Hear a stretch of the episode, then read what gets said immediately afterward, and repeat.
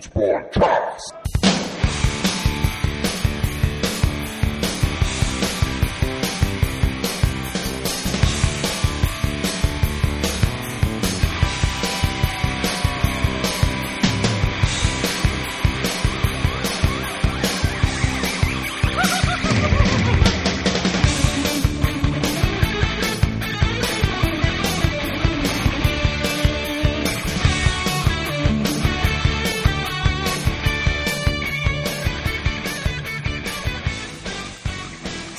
شما شنونده های فوتبال کست. شما دارید به 125 مین قسمت فوتبال کست گوش می‌دید. من رضا هستم. این هفته با بابک شایان گودرز و بردیا در خدمتون هستیم. برنامه ما رو می‌تونید از طریق کانال تلگرامی ما telegram.me slash footballcast گوش بدید. روی ساوند کلاود هم برنامه ما آپلود میشه. اینستاگرام ما رو فالو بکنید. برای ما کامنت بذارین. بذارین این رابطه دو طرفه که بین شنونده و تولید کننده محتوا که ما هستیم. برقرار باشه. من بیشتر از این صحبت نمی کنم بریم سراغ بچه ها همه اینجا هستن. سلام می‌کنم اول با شایان از تهران. شایان چطوری؟ سلام به تو رضا و فوتبال کسی عزیز. این هفته چند تا فوتبال دیدی؟ آخر هفته ای؟ مقادیر متناوب فوتبال دیدم. گودرز تو چطوری؟ سلام سلام به همه بر بکس. منم بد نیستم می‌تونستم بهتر باشم ولی فعلا این هفته تمام نتایج به ضرر ما پیش رفت. تو که فکر کنم چهار صبح امروز بیداری آمار تو دارم. فکر همه بازی ها رو دیدی دیگه. آره من چهار بیدار شدم کارمارم انجام دادم که با خیال راحت بشینم بازی ها رو ببینم و دیگه چلسیتون که برد ما چیز داشتیم یه امیدی داشتیم که تونی پیولیس یه حالی به اون بده که نداد و لیورپول هم که مساوی کرد دیگه طبق معمول این چند هفته. آره یاد به اینا اون امید نبند. روی پای خودتون باشین. نه از وقتی من برگشتم آقا اصلا این نفرین شد لیورپول من فکر کنم چند وقتی باید برم تو افق من بردیام اینجا از ونکوور الان تازه پا شده خسته. چطوری بردیه؟ سلام صبح و آقا سلام مخلصم. آقا وایسمون چرا نمی‌تونیم حرف بزنیم؟ ایراد نداره. هیچی دیگه آقا ما هم هستیم. این وسط بازی اینتر هم داریم نگاه می‌کنیم فکر کنم. تا ایتالیا تموم شه این اینتر هم تموم شه. بابک هم اینجاست. داره الان لباساشو میندازه تو خوشکن بابک هستی؟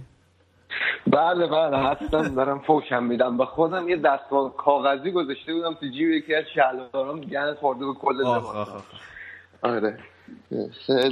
سلام می‌کنم خدمت همه بچه فوتبال کس. من دو سه دقیقه دیگه میرم یه جایی که صدا درست بیاد. ببخشید. کل برنامه اینطوری نخواهد دستمال کاغذی برای چی تو جیبت بوده؟ سرما خورده بودم آقا سرما خورده بودم. هفته پیش و احتمال دستمال کاغذی تو همه جیب دو سه تا بوده. چون حجم این ذرات سفید روی لباس های پشمی خیلی زیاده الان. کالیفرنیا این لباس پشمی میپوشن. اون دستمال پشمی نازک میپوشیم. خب خوبه. ما برنامه رو بگم ما توی چا بچه ها توی چهار تا time zone مختلف هستیم دیگه. بابک شایان که ایرانه. بابک و بردیا فکر کنم time zone شون یکیه توی در واقع غرب آمریکان. منم شرق آمریکا. گودرزم که آره. وقت گرینویچ central time دیگه. چیز وقت آره من جزیره در شمال آفریقا خیلی خوب. بریم آقا سراغ برنامه این هفته. یه ذره گرم شیم. راجبه فوتبال انگلیس صحبت کنیم و بازی این هفته که همه چی به وفق مراد ما پیش رفت. ولی گودرز اگه موافقه اول بریم سراغ بازی لستر و منچستر سیتی. لستری که وسط هفته بازیشون با پورتو رو پنچیچ باخته بودن. البته تیم سوم شد تقریبا دیگه رانیری گذاشته بود توی زمین از سعودشون توی چمپیونز لیگ مطمئن شده بودن. ولی بازی خیلی حساسی داشتن جلوی منچستر سیتی که نتیجه آخر 4 شد. سورپرایز شدی یا نه؟ سورپرایز که آره خیلی من بیشتر از این سورپرایز شدم که چرا تیم منچستر سیتی با این ترکیب بازی کرد و با این تاکتیکا بازی کرد و تقریبا لستر فصل قبل ما دوباره برای اولین بار این فصل دیدیم و تمام کارهایی که واردی پارسال می‌کرد و امسال بلاک شده بود دفاع حریف دیگه دستش خونده بودن تو این بازی انجام شد و به نظر می‌رسه که اصلا پپ گواردیولا فیلم بازی لستر فصل قبل اصلا نشسته بود ببینه. احتمالاً اون بازی جلو پورتو شروع نشسته بود یه 10 20 باری دیده بود این هفته. من احساس می‌کنم یه قدی خاصی داره پپ که همه می‌دونن که لستر سیتی اساس فوتبالش اساس اساس تاکتیکش روی ضد حمله است. یعنی هر تیمی که میره توی این کینگ پلس استادیوم می‌دونه که این کارو می‌کنن. و کاملا انگار به هیچ جاش نبود. همون دفاع بالای زمین رو چیده بود و دفاع قشنگ دفاعش توی زمین لستر بودن یه جاهایی. سه تا دفاع گذاشته بود عقب. خب معلومه دیگه نهایت فضا و فضا رو داده بودن به فورواردهای لستر سیتی و جیمی وardی هم کاملا از این قضیه استفاده کرد. و هفته پیش حالا راجع به دفاع در واقع کناری پپ صحبت کردیم. ولی به منچستر سیتی توی این دو فصل اخیر فکر کنم بالای 100 میلیون پوند خرج خط دفاعیش کرده. ولی الان می‌بینیم که واقعا تعطیلن. یعنی یه جایی می‌دیدید توی مقاطعی بازی کاملا اتوبان شده بود و فکر کنم این غیبت وینسنت کمپانی هم باعث شد که یه بار اضافی بذارن روی دوش جان استونز و جان استونز هم توی سن 22 سالگی همه می‌دونن که آماده این نیست که رهبری خط دفاعی مثل منچستر سیتی رو دستش بگیره. آره به نظر من اینو گرفته بودن که کنار وینسنت کمپانی تجربه پیدا کنه رو بیاد به عنوان پتانسیل. ولی خب با مصدومیت وینسنت کمپانی عملا دستشون گذاشت پوست گردو. ولی من همون موقع که چند برنامه پیشم گفتم من خیلی تعجب کردم که چرا دفاع چپ خوبی نگرفتن دفاع راست خوبی نگرفتن. چون دفاع چپاشون کلیشی و کلورو جفتشون تعطیلن. دفاع راستشون هم که سانیا و یه دفاع, دفاع راست معمولیه. زابالتا هم که پیر شده دیگه اصلا قشنگ صداش میاد وقتی خم میشه اینا. تا اینجا.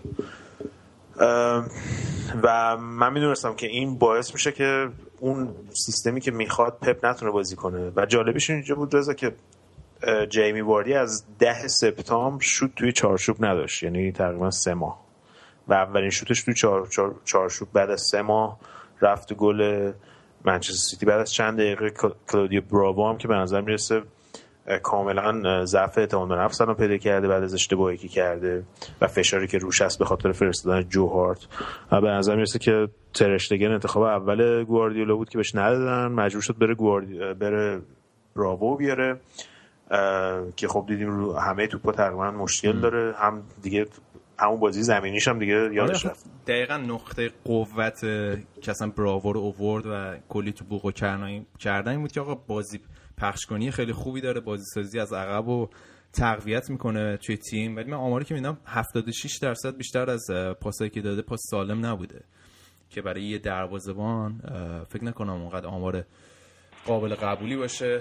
و اینکه خب دیدیم توی صحنه‌های تک به تک هم خیلی تعطیله. یعنی تقریبا هر چی اومد خورد دیگه. آره. یکی یکی از دلایلش من... می‌تونه تغییرات مدافعات جلوش باشه که هر بازی تقریبا یه ببخشید حالا بابک می‌دونم این نکته می‌خواد بگی راجع به فکر کنم دروازه‌بانا ولی یه چیز جالب اینه که کنته تا حالا 8 تا ترکیب تر...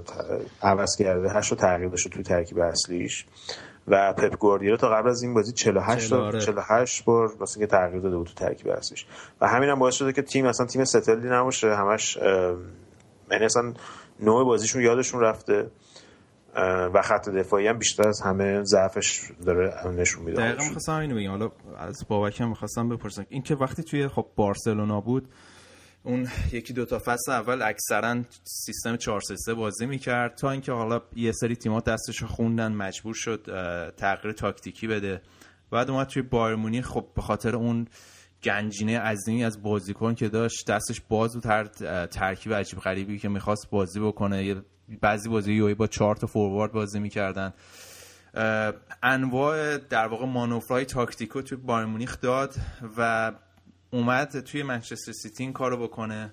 به نظر من تا اینجای کار که خب یه جورایی هم غیر ضروریه و همین که اونقدر بازیکن نداره که بخواد اونقدر مانوف بده. و الان داره صدمش رو می‌خوره که این عدم ثبات کاملا توی تیم داری می‌بینی. ببین کلا گواردیولا تا حال توی این موقعیتی که الان توش من تو منچستر سیتی قرار گرفته به عنوان مربی هیچ وقت قرار نگرفته بوده. و یعنی توی موقعیتی که تقریبا تیمش تو بحران باشه. من هیچ موقع یادم نمیاد تو بارسلونا چه تو بارسلونا چه تو بایرن یه همچین وضعیتی رو تجربه داشته که الان داره تو منچستر سیتی. ولی من وسط هفتم رضا داشتم با گودرش صحبت می‌کردم. بحث دروازبان که شما می‌کردید من معتقدم این دروازبان دوم منچستر سیتی رو اگه اشتباه نکنم اسمش یکی از آندرریتد ترین دروازبان های دنیاست. چون من هر موقع اینو دیدم توی دروازه منچستر سیتی بازی کرده واقعا فوق بوده. یه بازی هم فکر کنم بازی سال پیش لیورپول می‌تونیم مثال بزن تو فینال فینال جام لیگ کاپ. لیگ کاپ آره. و واقعا من هر موقع دیدم و واقعا هم یه بازی یه دروازه‌بان فوق العاده حرفه‌ایه که تو این همه سال من ندیدم خیلی هم شکایت کنه. به نظرم جوهارت خیلی miles ها از جوهارت بهتره. نظر شخصیمه و خیلی برام جالبه که چرا به این بازی نمیده. البته کابایرو رو پلگرینی با خودش آورد چون تو تیمای پلگرینی هم همیشه دروازه‌بانش بود دیگه تو اسپانیا تو مالاگا و ویارال و اینا. بعد که آوردش پلگرینی اون قدرت رو نداشت که جوهارت رو لینکت نشین کنه اون کاری که گواردیولا کرد بفرستدش بره. چند بار امتحان کرد و این باعث شد که اعتماد نفس کابایرو هم یه ذره چیز بشه ضربه بخوره بهش و تو بازی یکی بازی می‌کرد. اون ثبات لازم اون نداشته باشه. ولی مثلا توی لیگ کاپ و اینا که مرتب بازی می‌کرد و می‌دونست جاش ثابت و اینا خیلی بهتر بازی کرد. توی و منم قبول دارم. خیلی دروازه‌بان خوبی بود. من حتی یادم چند سال پیشم یکی از واکنشاش جلوی اتلتیکو مادرید فکر کنم گذاشته بودیم روی صفحه فیسبوکمون که تقریبا می‌تونست فکر کنم قهرمان همون فصلی بود که اتلتیکو مادرید قهرمان شد. فکر می‌کنم. که یه save خیلی خفن کرد از اتلتیکو مادرید که ما ما گفتیم مثلا این شاید سرنوشت قهرمانی مثلا عوض بکنه که آخر سال اینجوری نشد. ولی خیلی گلر خوبی به قول شایانم جانی سینز دیگه. ولی حالا راجع به لستر یکی آها یکی از صحبتایی که هستش اینه که لستر دیگه از Champions League یه جوری خیالشون راحت شد آره. و تمام قواشون دیگه باشن تو لیگ چون تعداد امتیازشون توی چمپیونز لیگ از تعداد امتیازشون توی لیگ بیشتر بود عملا تا هفته قبل. آره دیگه. خب یه یه ذره بازی خطرناکی هم هست. یعنی اینا اگه بخوان همه در واقع میوهاشون بزنن توی سبد چمپیونز لیگ. یعنی حالا مدور حال ما تخم مرغاشون هم قبلا هم این مشکل من داشتم. تخم میوه از تو سبد بیفته چیزیش نمیشه. تخم مرغ میشکنه ولی آه. اصلا کلا چیزش این بود. نکته اخلاقیش این بوده.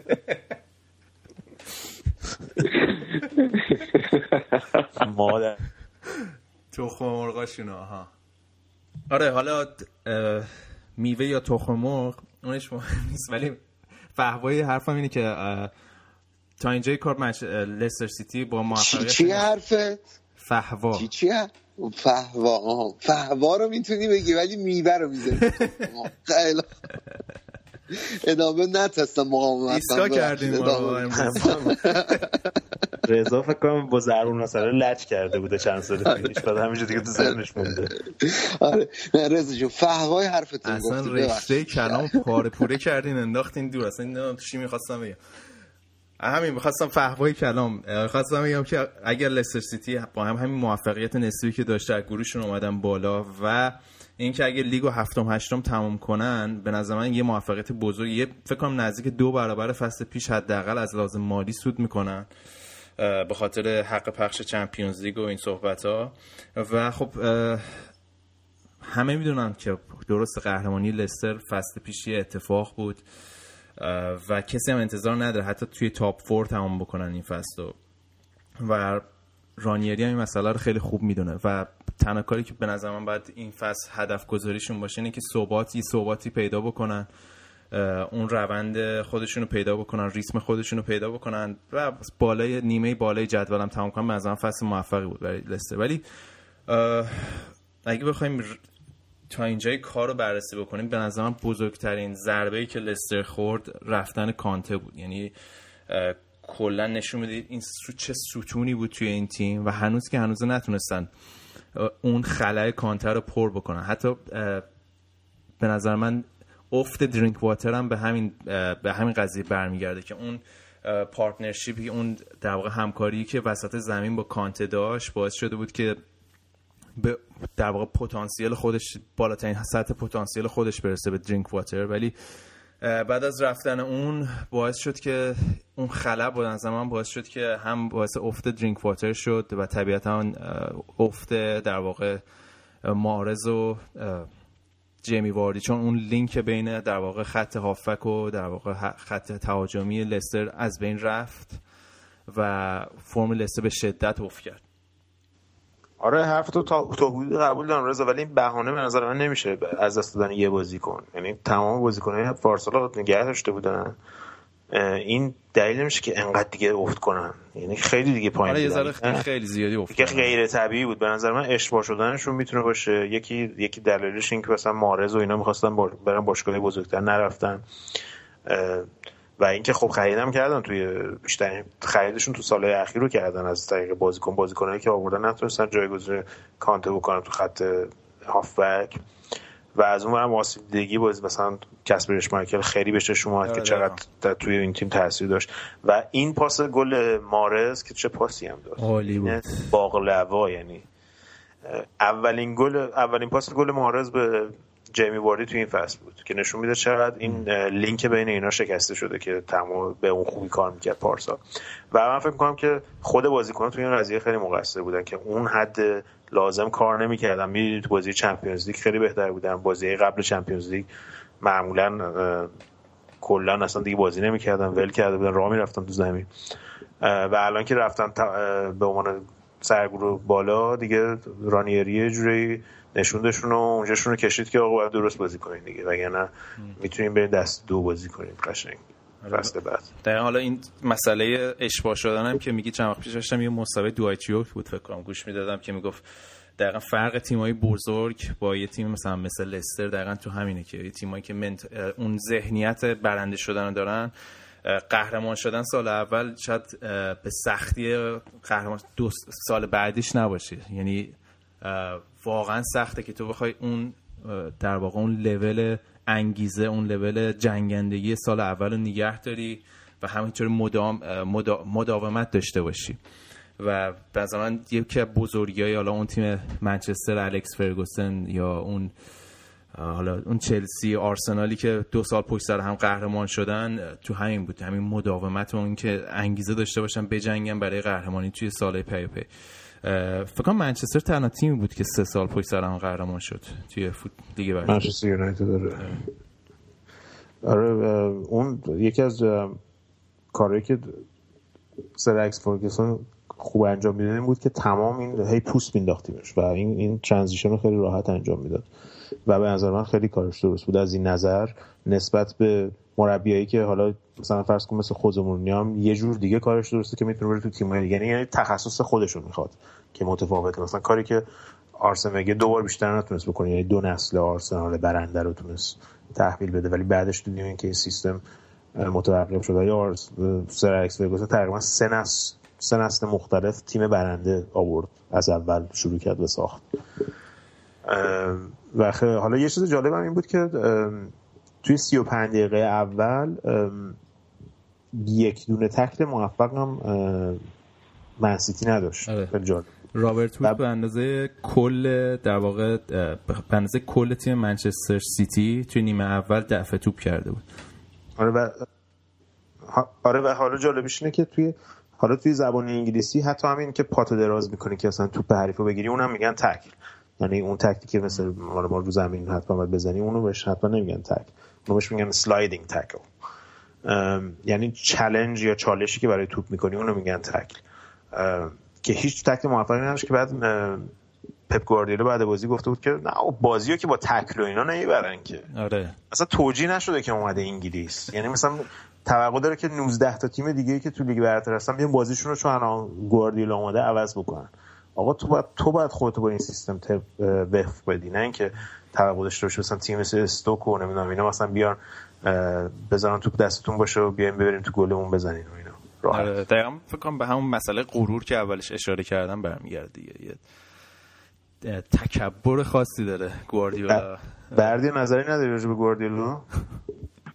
نظر فنی یا مسخره بازی؟ فقط نظر مسخره بازی می‌خوام نظر فنی نمی‌خوام تو فوتبال. نظر فنی من ندارم من فقط گواردیولا آقا من نظر فوق حرفه ایم راجبش اینه که اینو مجبورش کردن که از سبک دلخواه خودش دست برداره و سبک دلخواه خودش هم تیکی تاکای دیگه. یعنی انقدر دنیا به این انتقاد کرد که این سبک اینو راجع به مورینیو هم گفتی همین فقط راجع به همه همینو میگی. آره دیگه اینو فقط بلدم. آقا من بازیه رو دیدم دقیقه 23 هیچ بود دیگه. جا نذاشتن واسه خلاقیت های تاکتیکی یا رو زدن ترکوندن تعویضاش هم خیلی عجیب غریب بود. یعنی آخر بازی مثلا از دقیقه 60 مهاجمو کشید بیرون سه هیچ عقب بودن بعد یحیی رو آورد. مثلا جای مهاجم نوک. به نظر می‌رسه که رو نداره دیگه الان. نه ایناشیو رو میگم. ایناشیو الان گلش به دقیقش از آگورو هم بهتره تو بازی که بازی کرده. ولی خب مثلا تیم سه هیچ عقبه بشه که دو مهاجمش کنی یه تغییر بدی کردش مثلا فالس ناین. آقا ترکیبش اصلا ترکیبی نیست که به درد فوتبالای اون مدلی بخوره. ترکیبش همشون قدای کوتاه و بازیای ریز و مدل به قول خودتون کی بود می‌گفت یه بار لیلی پوتی؟ خیلی نمی‌تونه با این قضیه آره مثلا داوید سیلوا وقتی همه کارهای تیمت باشه دیگه بالاخره تا کجا می‌خوای بتازونی؟ نه خب ببین درست دقیقا به همین برمیگرده که آقا این ذهنیتش اینه که من پپ گواردیولام هر جا رفتم فوتبال خودم تحمیل کردم چه بایر مونیخ بوده چه توی بارسلونا بوده انگلیس هم برم همین کار می‌کنم. آره توی فاز حمله فوتبالی که منچستر سیتی بازی می‌کنه اون روونی که داره هیچ تیمی به نظر من نداره. یعنی یه صحنه‌ای خلق می‌کنن توی حالا ضد حمله یا توی صحنه‌های در واقع توی فاز تدافعی روز خوبشون باشه فوق العاده توی این قضیه. و ولی خب هنوز برای گواردیولا جان آقا اینجا فوتبال انگلیسه. یعنی توی یه چشم هم زدن در واقع مومنتوم بازی برمیگرده. نمونهش بازی بود چلسی دیگه. اینا هم خوب بازی کردن. تو پاشون تو گل نرفت یک باخت. و به نظر من دفاع درست نکنی؟ آره گواردیولا آدم باهوشیه. این شکی نیست و این یه ذره طول می‌کشه اجاس بشه خودش رو وفق بده با فوتبال انگلیس و اگه مربی بزرگی و اینجا خودش بزرگیشو اینجا نشون بده که خودشو در واقع وفق بده با اون فوتبالی که در واقع داره توی لیگی که بازی می‌کنه. و راه یه مشکلی که داره رضا گواردیولا داره حالا بابک بهتر می‌دونه. اینه که بعضی وقتا اوورثینک می‌کنه بعضی چیزا رو بیش از حد بهشون فکر می‌کنه. بعضی وقتا نه همیشه همیشه. و این دسته خودش آره. بعضی وقتا می‌بره که همونجوری که خودش هم اعتراف کرد قبل از بازی با بایر مونیخ نصف شب نشسته بود بیدار شده بود فکر کرده بود یه چیزی جلوش ظاهر شده و فلان اینا. من بعد بشنم ترکیب عوض کنم و اینا که باعث شد اون بلا سرشون بیاد. آره ببین کلا توی این زبان انگلیسی فکر کنم فارسی هم میگم. میگم perfect job is the biggest enemy of a good job. یعنی یه کار perfect بزرگترین دشمن یه کار خوبه. این دقت گواردیولا روی جزئیات بعضی موقع نسبت به کلیات اینو میری دور می‌کنه تو دیدی که نسبت به بازی داره. ولی من حالا فکر می‌کنم رضا بودرز گواردیولا بیشتر از همه چیز به, به, به قول گری نویل به یه statement win نیاز داره الان. این تیمش انداز این گواردیولا هیچ موقع تو این شرایطی نبوده تو این چند سال به عنوان یه مربی که تیمش از نظر روحی پایین باشه و بخواد این تیم از این شرایط با این فشار برگرده بالا. حالا مهاجم محروم همه اینا رو هم در نظر بگیر. اینا نیاز دارن که یه بازی 4 5 تا گل بیان بزنن یا یه بازی بزرگ رو ببرن تا موتورشون دوباره روشن شه. حالا این در واقع این صحبتی که میگی توی هفته های آینده دیگه گواردیولا طعم واقعی فوتبال انگلیس رو میچشه دیگه. یعنی بازی توی کریسمس و Boxing Day و اینا شروع میشه. فکر کنم بازی بعدیشون آسونه. اگه اشتباه نکنم ولی بازی بعدش با لیورپوله. بعدشه با آرسنال که نه آگرو رو داره نه فرناندینیو. با لیورپول هفته آخر آره. این فصل دو تا بازی حساس داره با لیورپول و آرسنال که به خیلی تعیین کننده است. این بازه برای منچستر سیتی. ولی اگه موافق باشیم دیگه بگذاریم از لستر و منچستر سیتی به کافی صحبت کردیم. بازی آرسنال استوک بود. آرسنالی که میگم توی سایه خوب دارن بازی می‌کنن. سه یک استوک زدن. فقط خبر بعد برای آرسنال فکر کنم مصدوم شدن مصطفیه که یه ماه نیستش. مصدوم شد توی حساس ترین برهه مصطفی که مثلا خیلی تاثیرگذار بوده توی آرسنال این فصل. یعنی باعث شد که حتی کوشیلنی هم بازی خودش رو یه لول ببره بالاتر و اون ثبات رو به خط دفاعی آرسنال برگردونده. بازی که توی البته من این که برام جالب بود این فرم خوب چمبرلینه. توی این بازی اخیر توی پنج تا بازی اخیر شکم چهار تا پاس گل داده یه گل زده که بالاخره مثل که داره به پتانسیل های خودش توی می‌رسه. توی در واقع انتظارهایی که ازش میره رو داره برآورده می‌کنه. آره تقریبا داره جا میفته تو ترکیب. یعنی جز تقریبا میشه گفت 15 نفریه که توی معمولا بازی ها بازی می‌کنن یا حالا یا به عنوان تعویضی یا به عنوان فیکس. که هم خبر خوبیه برای خود آرس طرفدارای آرسنال که دوست دارن این بازیکن جوان انگلیسی مثلا بیان. بعد تو والکات هم خیلی خوب شده الان. فرمش خیلی خوبه. مثلا از وقتی که زنش گفته بود برای ماشین کافی ساز میساد می‌خرم. اگه 10 تا گل بزنی سری 10 تا گل رو زد و از اون طرف فقط تنها خبر نگران کننده واسه فقط فکر کنم این و واسه طرفداری آرسنال این داستان قرارداد الکسیس سانچز و مسعود اوزیل که یه سال و نیم از قراردادشون مونده آره. و دارن ناز می‌کنن سر حقوق هفتگیشون و اینجور صحبت اون میگه من باید بالاترین باشم و اوزیل میگه من باید بالاترین باشم و بعد نمی‌دونم گفتن زلاتان اونجا انقدر می‌گیره و نمی‌دونم رونالدو گفت 190 میلیون در سال پول می‌گیره و اینجور حرفا. خلاصه اینکه دارن ناز می‌کنن سر این قضیه. ایجنت الکسیس هم این هفته گفته بود که یه پیشنهاد از چین داریم. هفته 400 هزار تا می‌خوام بدن. حالا صحبت دستمزد هفتگی شد ازتون یه سوال دارم. پر درآمدترین بازیکن فوتبال میدین کیه؟ پله تو چین؟ نه. در تاریخ میگی که نه الان. الان. الان. رامیرز. نه یه اتونی نه. تو چین باشه تو چین همون. کدوم تو چینه؟ لاوتزی. 400 لاوتزی. 465 هزار یورو یا دلار همچین چیزی همچین رقماییه. پر درآمدترین بازیکنه. حالا گودرز شما برو تز بنویس. برو پیشتی بگیر. چهار صبح بلند شد رفرنس آره. اون ازوله که شاله چی بود؟ اون مشکله دیگه. نمی‌تونی درستش کنی الان بری چین یه سر. ولی بریم به بحثمون حالا اگه تو جای مدیرای آرسنال بودی بین اگه قرار باشه بین اوزیل و سانچز یکونو انتخاب کنی چیکار می‌کردی؟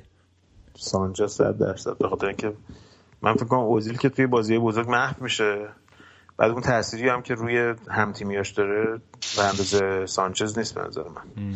و فکر کنم سانچز هم سنش هم پایینتر 27 سالشه اوزیل نمی‌دونم چند سالشه. اوزیل هم به همون بوده باشه من واقعا نمی‌دونم که اوزیل و اوزیل رو انتخاب نمی‌کنه گودرز نمی‌دونم چیه اوزیل انتخاب به خاطر اینکه اصلا... اون نقش آرسنال بازیکن زیاد داره ولی مثل الکسیس کم گیر میاد در اصلا در سطح اوزیل چنین بازیکن نداره آرسنال.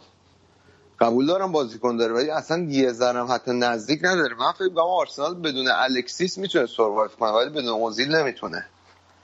دیگه نظر شخصی ما. نه نظر متفاوته. دیگه آره. فوتبال هم بازی نظر هست دیگه. میگم به نظر من من احساس کنم اون انرژی که به تیم میاره و اون درایوی آره. که به تیم میاره. البته البته اینو بهت بگم. الکسیس من کلا معتقدم هر کدوم از اینا رو از آرسنال بگیری تیمش لنگ میشه. یعنی اینطوری نیستش که باشگاه آرسنال هم اونقدر منابع داره که هر دوتا رو نگه داره. معمولا این بازی در واقع agent هاست که می‌خوان بهترین در واقع deal رو برای مشتریاشون بگیرن دیگه. وگرنه می‌دونیم در آخر سر هر جوری شده هر جفتشون رو نگه میدارن. البته الکسیس هم توی Champions League هم که هتریک کرد اولین بازیکنی شد مثل اینکه که توی با سه تا باشگاه ملیت مختلف توی Champions League هتریک کرده با بارسلونا و اودینزه و آرسنال که نشون میده چرا بازیکن خفنی نظر خیلی خوب و پرفکت سناریو اینه که جفتشون رو نگه دارن آره. ولی خب آره حالا تیمای دیگه هم مثل گورک دارن وضعیت جک هم هستش یه بازیکن با استعدادی که ده سال الان قرار خوب بشه. جک ویلچر دیگه. جک ویلچر. خیلی خوب بریم ولی سراغ بازی اولین بازی روز یک شنبه بازی چلسی و وستبروم بازی ساعت هفت صبح ما بود. من ساعت سه شب خوابیدم هفت صبح پشتم بازی ببینم چون می‌رسم این بازی هست که منت می‌ذاری؟ داره تیمتون هر هفته می‌بره بعد از خودت باشه باشی. نه می‌خوام بگم که انقدر انگیزه میده که من بشم و بازی رو ببینم چون یه سال بود همچین انگیزه ای نداشتم. ولی ولی از اون بازی بود که مطمئن بودم چلسی به مشکل می‌خوره یعنی تیمای تونی پیولیس معروفم به این صد محکم دفاعی که میچینند. خیلی کامپکت بازی می‌کنن. هیچ جور فضا نمیدن به تیم حریف. و دیدیم همینطوری هم شد. تا دقیقه 75 چلسی رو نگه داشته بودن. نمیذاشتن هیچ کاری بکنم مقاومت می‌کردن. من گفتم بازی صرف صرف میشه. ولی باز دوباره دیدیم این دیگو کاستا چه عجوبه ایه یعنی روز خوبش باشه یعنی هم قول داره هم تکنیک داره و هم هوش والایی داره. یعنی اون تموم کنندگیش به نظر من فوق العاده بود. و تیمی که می‌خواد قهرمان بشه نیاز به همچین بازیکنایی داره دیگه. توی شرایطی که بازی قفل شده هر شده قفل رو برای تیمشون باز بکنن دیگه. خود کانتم فکر کنم به در بسته خورده بود. یعنی هر کاری می‌کرد نمی‌تونست قفل تونی پیولیس رو باز بکنه تونی کنته کنته. ببخشید. آره. اینا دوتا قاطی میشن. قفل وست بروم باز بکنه. دیدیم وقتی هم که دیو کاستا گل زد اون شادی های مخصوص خودش کرد. چلسی نه تا برد پشت سر هم داره. یه برد دیگه به دست بیارن برابری می‌کنن با بیشترین با در واقع رکورد خودشون که مال سال فصل 2005 2006 فصل دوم مورینیو بود فکر کنم. که 10 تا برد متوالی داشتن اون فصل هم قهرمان شدن. اون فصل چلسی 10 تا برد متوالی داشت با 16 تا در واقع تفاضل گل 16 الان 9 9 تا برد پشت سر هم با تفاضل گل 22 فکر کنم. چه فوق العاده است یه جوری بازی بعد آره. دیگه دست بزنیم. رکورد خودش رو شکوندن منم گفتم رکورد لیگ برتر نه نه رکورد لیگ برتر هم هست. ده تا برد پشت سر هم رکورد لیگ برتر هم هست. یعنی که دست چلسیه.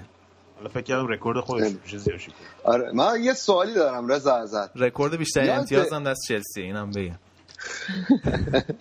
آقا دیگه رکورد دیگه این نمونده.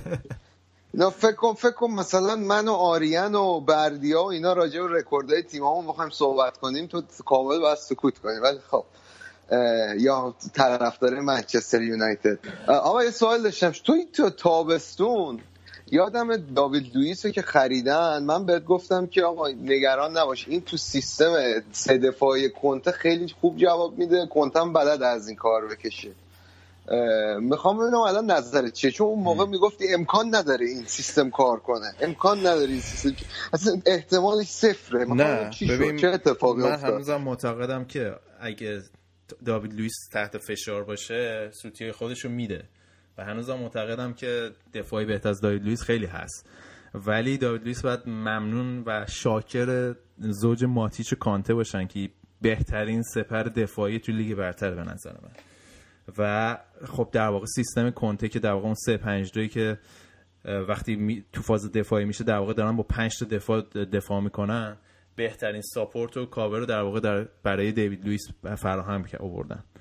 و خب اینکه خب تو این سیستم دیوید لوئیس می‌تونه پا به توپ جلوتر هم بیاد بازی سازی بکنه به خاطر همون support ی که هست. ولی خب میگم همون فصلی هم که در واقع چلسی قهرمان شد 2015 به خاطر اون نقش ماتیچ بود نقشی که ایفا می‌کرد جلو برای در واقع زوج جان تری و کیهیل که همون زوج که خیلی خوب بودن وقتی تحت فشار قرار می‌گرفتن یا یه تیمی بود که با سرعت بالا بازی می‌کرد خیلی راحت جا میمونن برای همین اون به نظر من مهمترین فاکتور برنده این ترکیب چلسی همین زوج در واقع کانته و ماتیچه که با این ترکیب 3 4 3 کنت کنته خیلی می‌تونن بالای زمین هم بازی بکنن. یعنی کانته ای که توی لستر سیتی بود مجبور خیلی نزدیک به خط دفاع بازی کنه ولی الان همین بازی وستبروم میدیم که چون خیالشون یه جوری از عقب راحت تره به خاطر اون وینگرایی که هستن و می‌تونن ساپورت کنن خیلی بالاتر از زمین بالای زمین بازی می‌کنن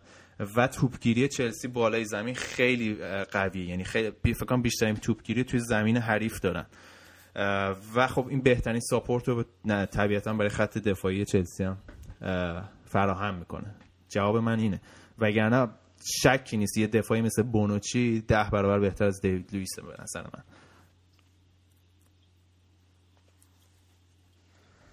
آره ولی خب اینم باید گفت که اوایل فصل که سیستم چهار دفعه بازی می‌کردن همون ماتیچ و کانتر هم جلوشون داشتن بازی می‌کردن ولی سه تا چهار تا میخوردن دیگه. است یعنی سیستم هم هستشون بازی آره نه میگم که در تو اون سیستم خوب جواب داده. بعد این قدم از ساپورت صحبت نکنی حالا میگن دوباره سکسیست من البته نگفتم داوید لوئیس قرار بهترین مدافع دنیا بشه. یادم گفتم که این تو سیستم چلسی جواب میده و دفاعتون ردیف میشه. حرف من نمیده دمت گرم. یعنی من این بینش تو رو ندارم. متاسفانه بابک جان. مرسی که موقع گفتی. تو دلم مونده بود مدتی بود حقیقتش. آقا ما من من فقط به این چیز دارم یارو دارم. آرزو دارم که این امتیاز ازتون کم بکنن. نه نمی‌کنن. یعنی نه دیگه. خود کنتم بعد بازی گفت دیگه بیشتر شبیه جوک این حرفا. کنت خیلی جالب بود نگرفته بود قضیه رو اصلا. گفته که آقا این توی 19 ما این پنجمین اختار انضباطیه. خب؟ بعد کنته برای دفاع گفته بود که نه ما قبلا بد بودیم. الان دیگه بد نیست بعد تمام نکته این جریمه اینه که چهار تا خطای قبلی داشتیم. یعنی اصلا هیچ به هیچ رقم نمی‌تونست اینو توجیه بکنه این قضیه ولی ما هم امیدوارم که امتیاز ازتون کم بکنه و همین که. معمولا مربیایی که فصل اول میان توی انگلیس توی دسامبر تیماشون دچار افت میشه و امیدوارم که این بلو سرتون بیاد. جان بهت گفتم امید تو به خودت باشه به دیگران امید نبند. نه آره ما اینجوری هستیم دیگه. همچین آدمی هم همچین آدمی هم.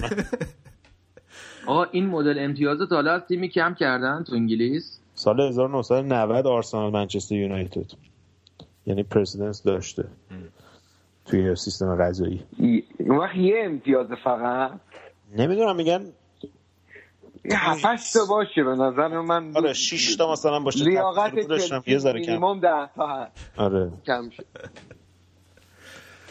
بریم آقا بریم سراغ بازی آخرین نه بازی می‌خواستم برم سراغ لیورپول یادم افتاد بازی منچستر تاتنهام هم بود. آقا وایس شایان هم بیاریمش توی دم. باز دوباره به منچستر رسیدیم. بعد بریم شایان رو بیاریم. یه استراحتی بدیم بریم سراغ بخش بعدی راجع به منچستر و تاتنهام و لیورپول صحبت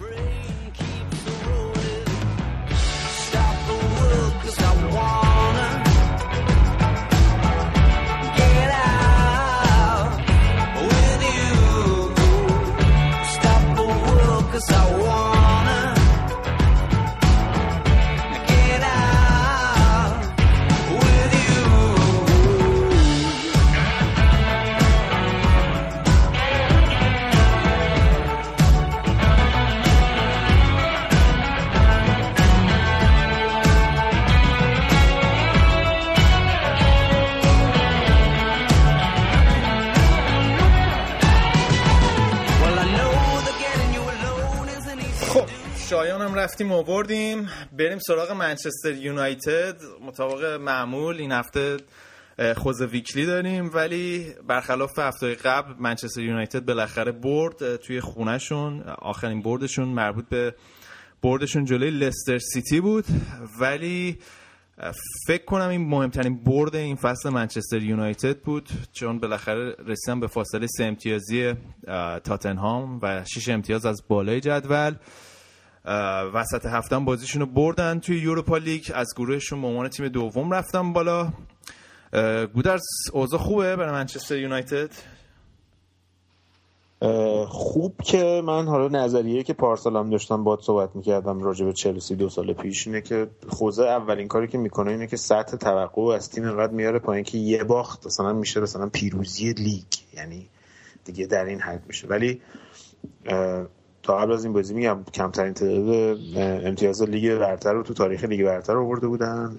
بدترین رکورد خونگی منچستر تو اولترافورد تو این سالهای اخیر. یعنی تمام رکوردهایی که مویس و ون گال اینا زده بودن یه بار دیگه شکسته شد توسط خوزه.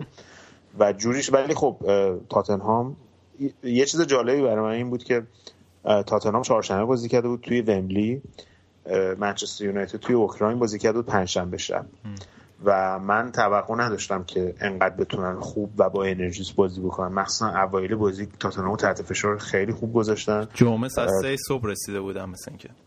آره من اصلا این انتظار نداشتم که با این خوبی بازی بکنم و به نظر من کاملترین و بهترین بازی منچستر یونایتد تو این فصل بود به خصوص که در مقابل تیمی بود که توی دو سه هفته اخیر دوباره به داشت به اوج برمیگشت تاتنهام. توی بازی اخیرشون. فکر 8 گل زده بودن. کین 4 5 گل زده بود. دله آلی از مصدومیت برگشته بود. فیکس بازی می‌کرد. اریکسن برگشته بود به اوج. این توی این بازی آلدرویرلد برگشته بود توی خط دفاع با ورتونگن و بازم موقعیت داشتن. منچستر یونایتد تا گل بزنن که میگم پوگبا تیر زد. هوگو لوریس دو تا موقعیت رو گرفت به اون صورت. تاتنهام نتونست موقعیت خطرناکی خلق کنه به غیر از یک دیگه ضربه ایستگاهی اریکسن که دخیا گرفته یه دونه هم تک به تک. کلا به خصوص که در مقابل تاتنهام بود من فکر می‌کنم که خیلی برد پرارزش بود به خاطر اینکه اگه این بازی رو می‌باختن دیگه ده امتیاز نه امتیاز با تاتنهام که تازه تیم پنجمه اختلاف پیدا می‌کردن. چه برسه به گودرز مثل اینکه هریکین موقعیت خیلی زیاد خراب کرده تو این بازی. موقعیتی به اون صورت دستش نیومد. بیشتر تو اون گلی که زدن تقصیر داشت که توپو وسط میدون پاس اشتباه داد که همون آندر هر انداخت برای میختاریان که باعث به گل شد. و من فکر کنم حلقه گم شده ترکیب منچستر یونایتد میختاریان بود که تو این دو تا بازی واقعا عالی بوده و هر دفعه توپ توی زمین حریف میره یه بوی موقعیت گلی میاد. یعنی یا اسیست یا خودش حالا توی این بازی اخیر یه ذره بدشانس بود نتونست تعداد گلاشو ببره بالاتر. ولی واقعا بازیکن خوبیه. تخصصی خودش هم نبود. البته توی این یک دوتا بازی بیشتر توی همون پست شماره ده پست ده بازی نمی‌کردیم بازی. اینجا متمایل به راست تو خط حمله سه نفره بود. آره آره تو خط آره متمایل به راست بازی می‌کرد. ولی در هر صورت اون آزادی رو داشت که همون وسط هم بره بعضی وقت حتی همون گلی هم که زد از سمت راست زد. ولی چند بار مثلا توی مرکز پشت محوط جریمه هم سبز می‌شد و لینکش با زلاتا مخصوصا خیلی خوب شده با هررا این ستا و من همون چند برنامه قبلم گفتم هر چه زودتر منچستر یونایتد از رونی عبور بکنه زودتر به پیشرفت می‌رسن یعنی البته آره، متاسفانه میخیتاریان آخره بازی بود دیگه. با برانکارد رفت بیرون ولی مورینیو بعد بازی کنفرانس مطبوعاتیش گفتش که احتمالا دو تا بازی از دست میده. ولی اونقدر جدی نبوده که حالا خیلی طولانی مدت باشه غیبتش و مسئولیتش اونقدر جدی نبود.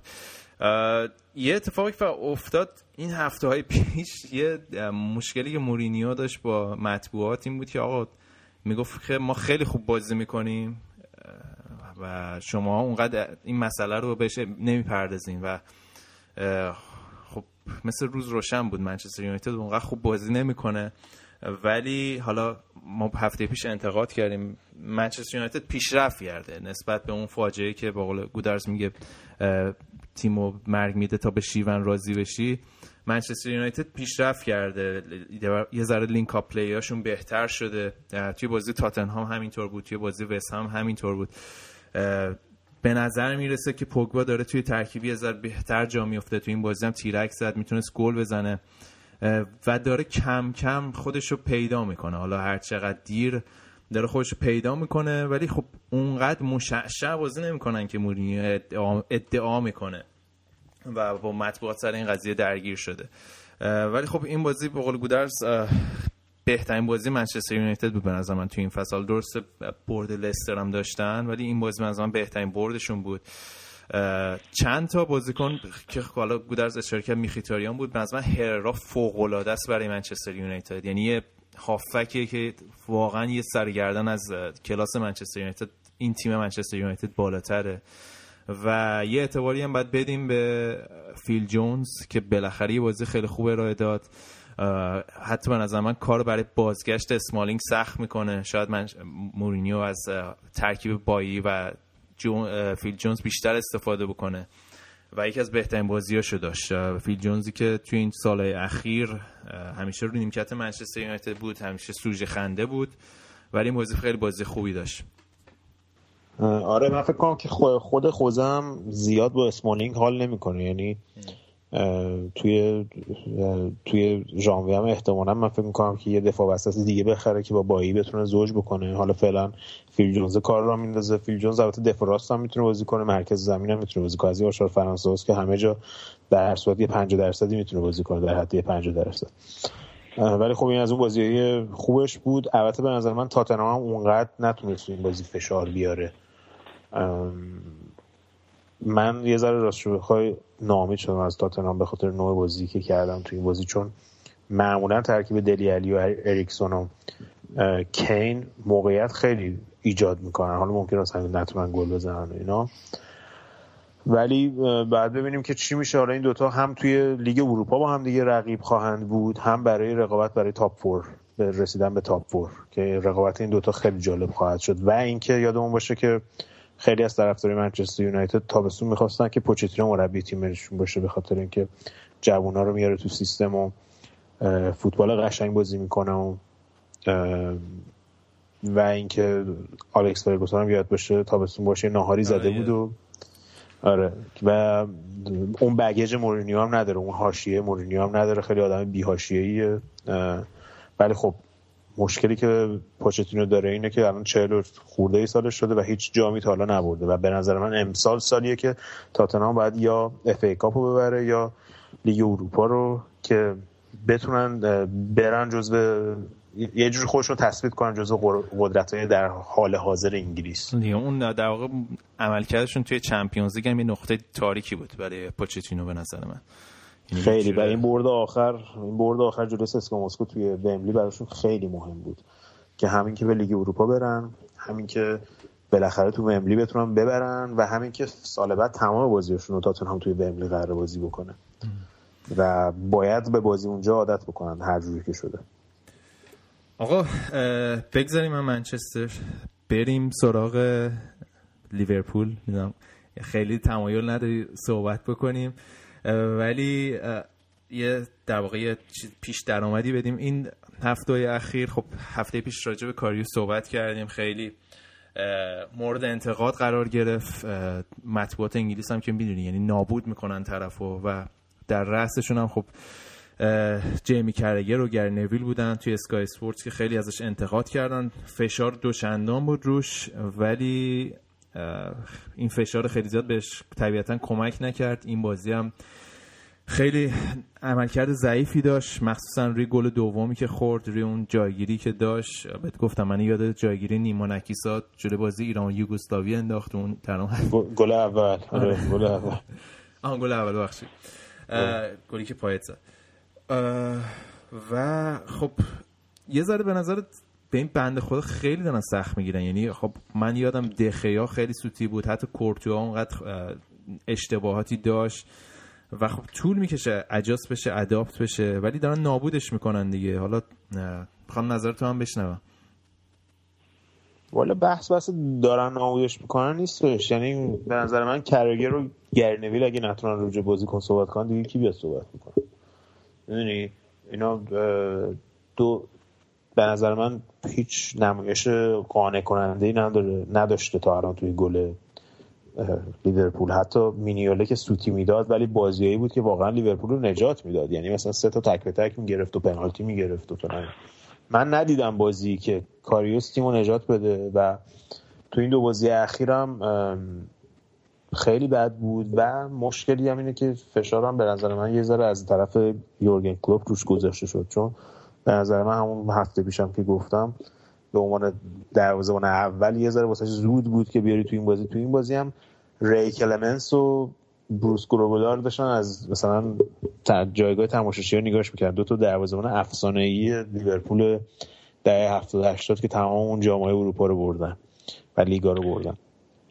و این برای این بازی یه بازیکن 21 ساله که از آلمان اومده تو آلمان هم تو سطح اول بازی نکرده و حالا اومده توی زندگی جدید و نوع بازی جدید و همه اینا به نظر من یه جوری سیبل انتقادات مورد یعنی از طرف مربی قرار گرفت و به نظر من باید به عنوان دروازه‌بان دوم روش حساب می‌شد برای یکی دو سال توی League Cup و توی FA Cup و اینا بازیش می‌دادن کم کمک تا رو بیاد.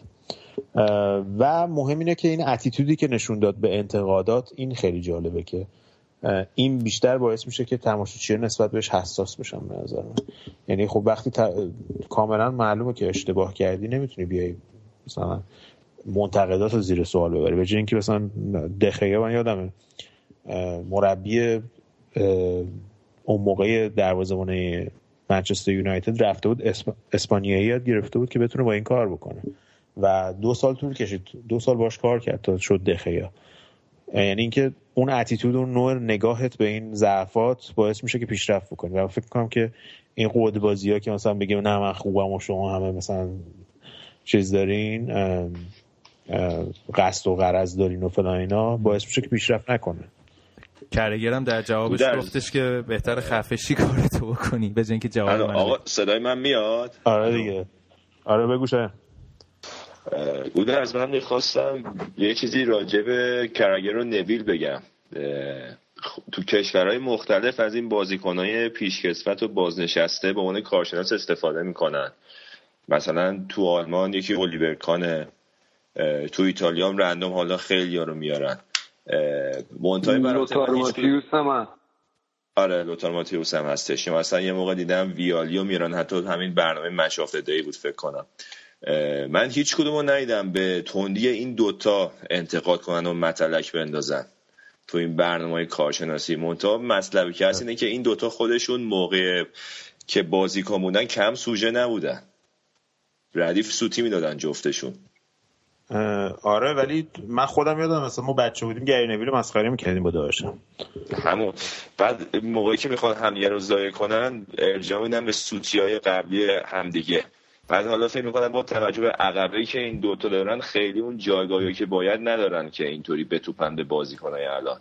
نه خب به نظر من فرق داره. الان جایگاهشون به عنوان یه جورنالیست بیشتر تا مثلا یه بازیکن. یعنی مشکلی که این عکس ورزشی و شورت دارن. نه مشکلی که این بازیکنایی که گفتی دارن. انتقاد کردنشونه. آره ببین آخه اینا اینایی که بازیکنایی که در واقع میان مفسر میشن یه مشکلی که دارن اون رابطه اون در واقع اون کانکشنی که با فوتبال اون حلقه فوتبال دارن باعث میشه خیلی وقتا نتونن اونجوری که باید شاید مثلا بتوپن یا حمله بکنن.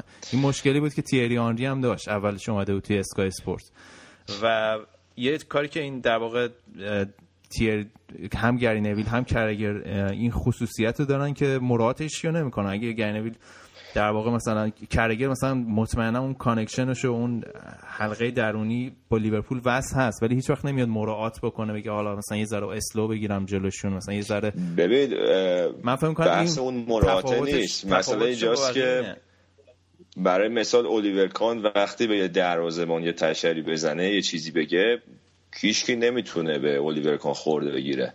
اما وقتی کرگه به اون مثال به یه مدافع گیر میده من خودم اولی صحنه که از کرگه یادم میاد اون صحنه که زولا دیگه خب ببین اون سوتی نمیشه ولی ببین بحث یعنی مدافع تاپی نبود. آخه من نمی‌تونم حرف تو خب اگه اینجوره فقط زیدان باید بیاد مثلا مفسر بشه. نه من میگم که اینا خیلی یه وقت اون به چی میگن شدت انتقاداتشون یه موقع از اون مرز انتقاد عادی خارج میشه.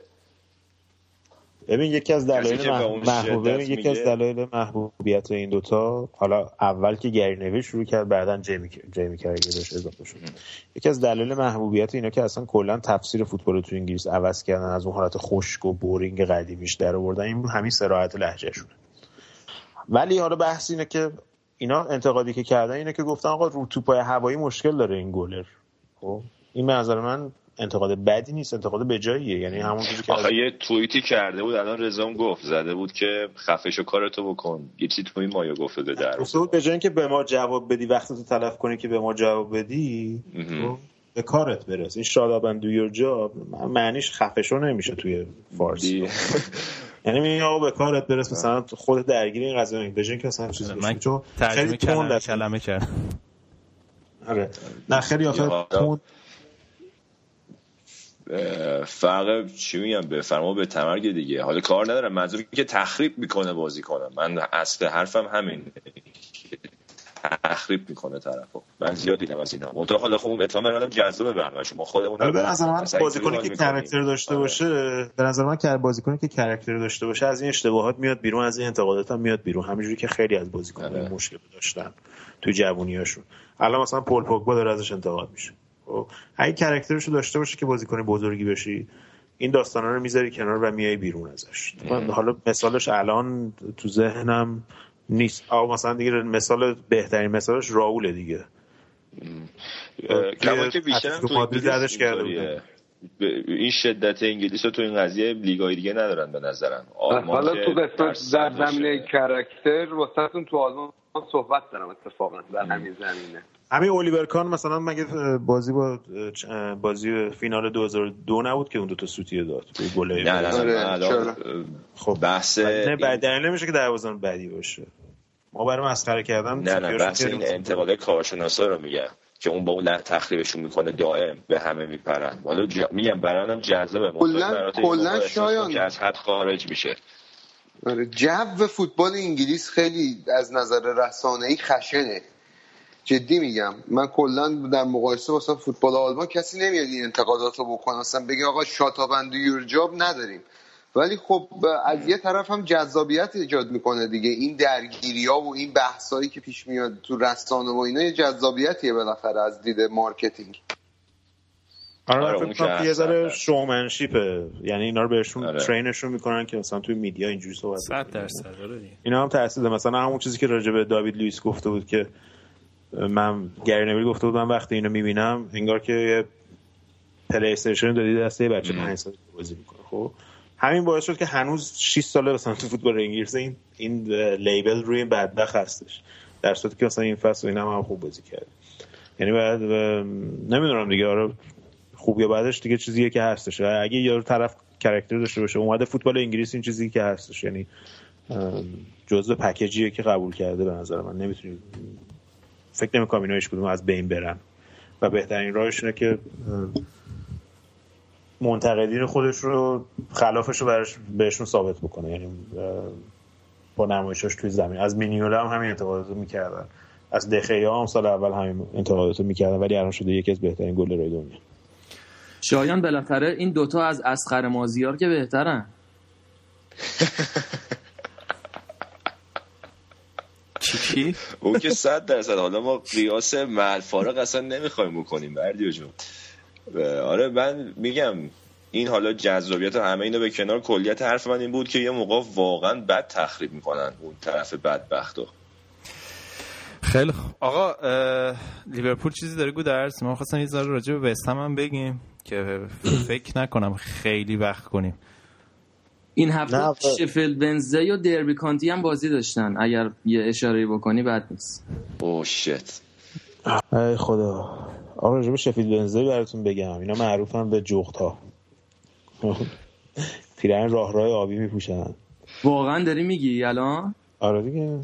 اتفاقا داربی هم از وقتی که استیو مکلارن برگشته خیلی دوباره خوب شده. مرسی از یه مهاجم ایتالیایی داشتش تو شفیلد. بتینیری چی؟ نه نه نه. من به خاطر همون اصلا شفیلد دنبال می‌کردم یه آقا اگه اسم مهاجم ایتالیایی یادتون باشه من خدافظی می‌کنم میرم دیگه. بس یه دقیقه سر کن ببینیم می‌تونیم رایت بکنیم بری یا نه. بردی جون تو که گوگل دم دستت یه گوگل بکن کاربونه؟ باری کلا باری کلا اسم کوچیکش چیه؟ بنیتو بنیتو کاربونه کاربونه. خود جنسه. یعنی آقا لیورپول فقط بگم که آقا تا مشکل دفاعیشو حل نکنه کار به جایی نمی‌بره و این بازی هم فقط کاریوس نبود اصلا کل دفاع مشکل داره. و شما وقتی تو خونتون دوتا گل می‌زنین باید بازیتون رو ببرین. وقتی تو خونه حریف سه تا گل می‌زنین باید بازیتون رو ببرین. همین سادگی هیچ بهانه ای هم نیست. یعنی اینکه الان یورگن کلوب هم یه سال اونجاست و این قضیه دفاع اصلا مثلا قابل قبول نیست. که چجوری نمی‌تونی یا تونی پیولیس دیگه می‌تونه دفاع بکنه. اعصاب محصاب آدم نمی‌ذارن دیگه. آقا من میگم سریعتر از انگلیس آره. بریم. تا گودرز. آره تا آره چون آره چون یه سربالایی بی انتهایی به نظر داره میره. خود بعد آروم کن. خیلی یا از بخش انگلیس این هفته بود. آقا نرسیدیم. ما به این حق تیمای کوچیکتر خورده شد این هفته. حالا چند هفته دیگه فقط فوتبال انگلیس آره چند هفته دیگه بقیه لیگا تعطیل میشه. ما دیگه فوتبالکست دیگه برنامه ویژه می‌زنیم برای لیگ انگلیس. کامل راجع به میدلزبرو و واتفورد و بقیه دوستانم صحبت می‌کنیم. که حق بقیه تیما ضایع نشه. اما یه استراحتی بکنیم. بریم آلمان ببینیم بابک برامون چی کنار گذاشته.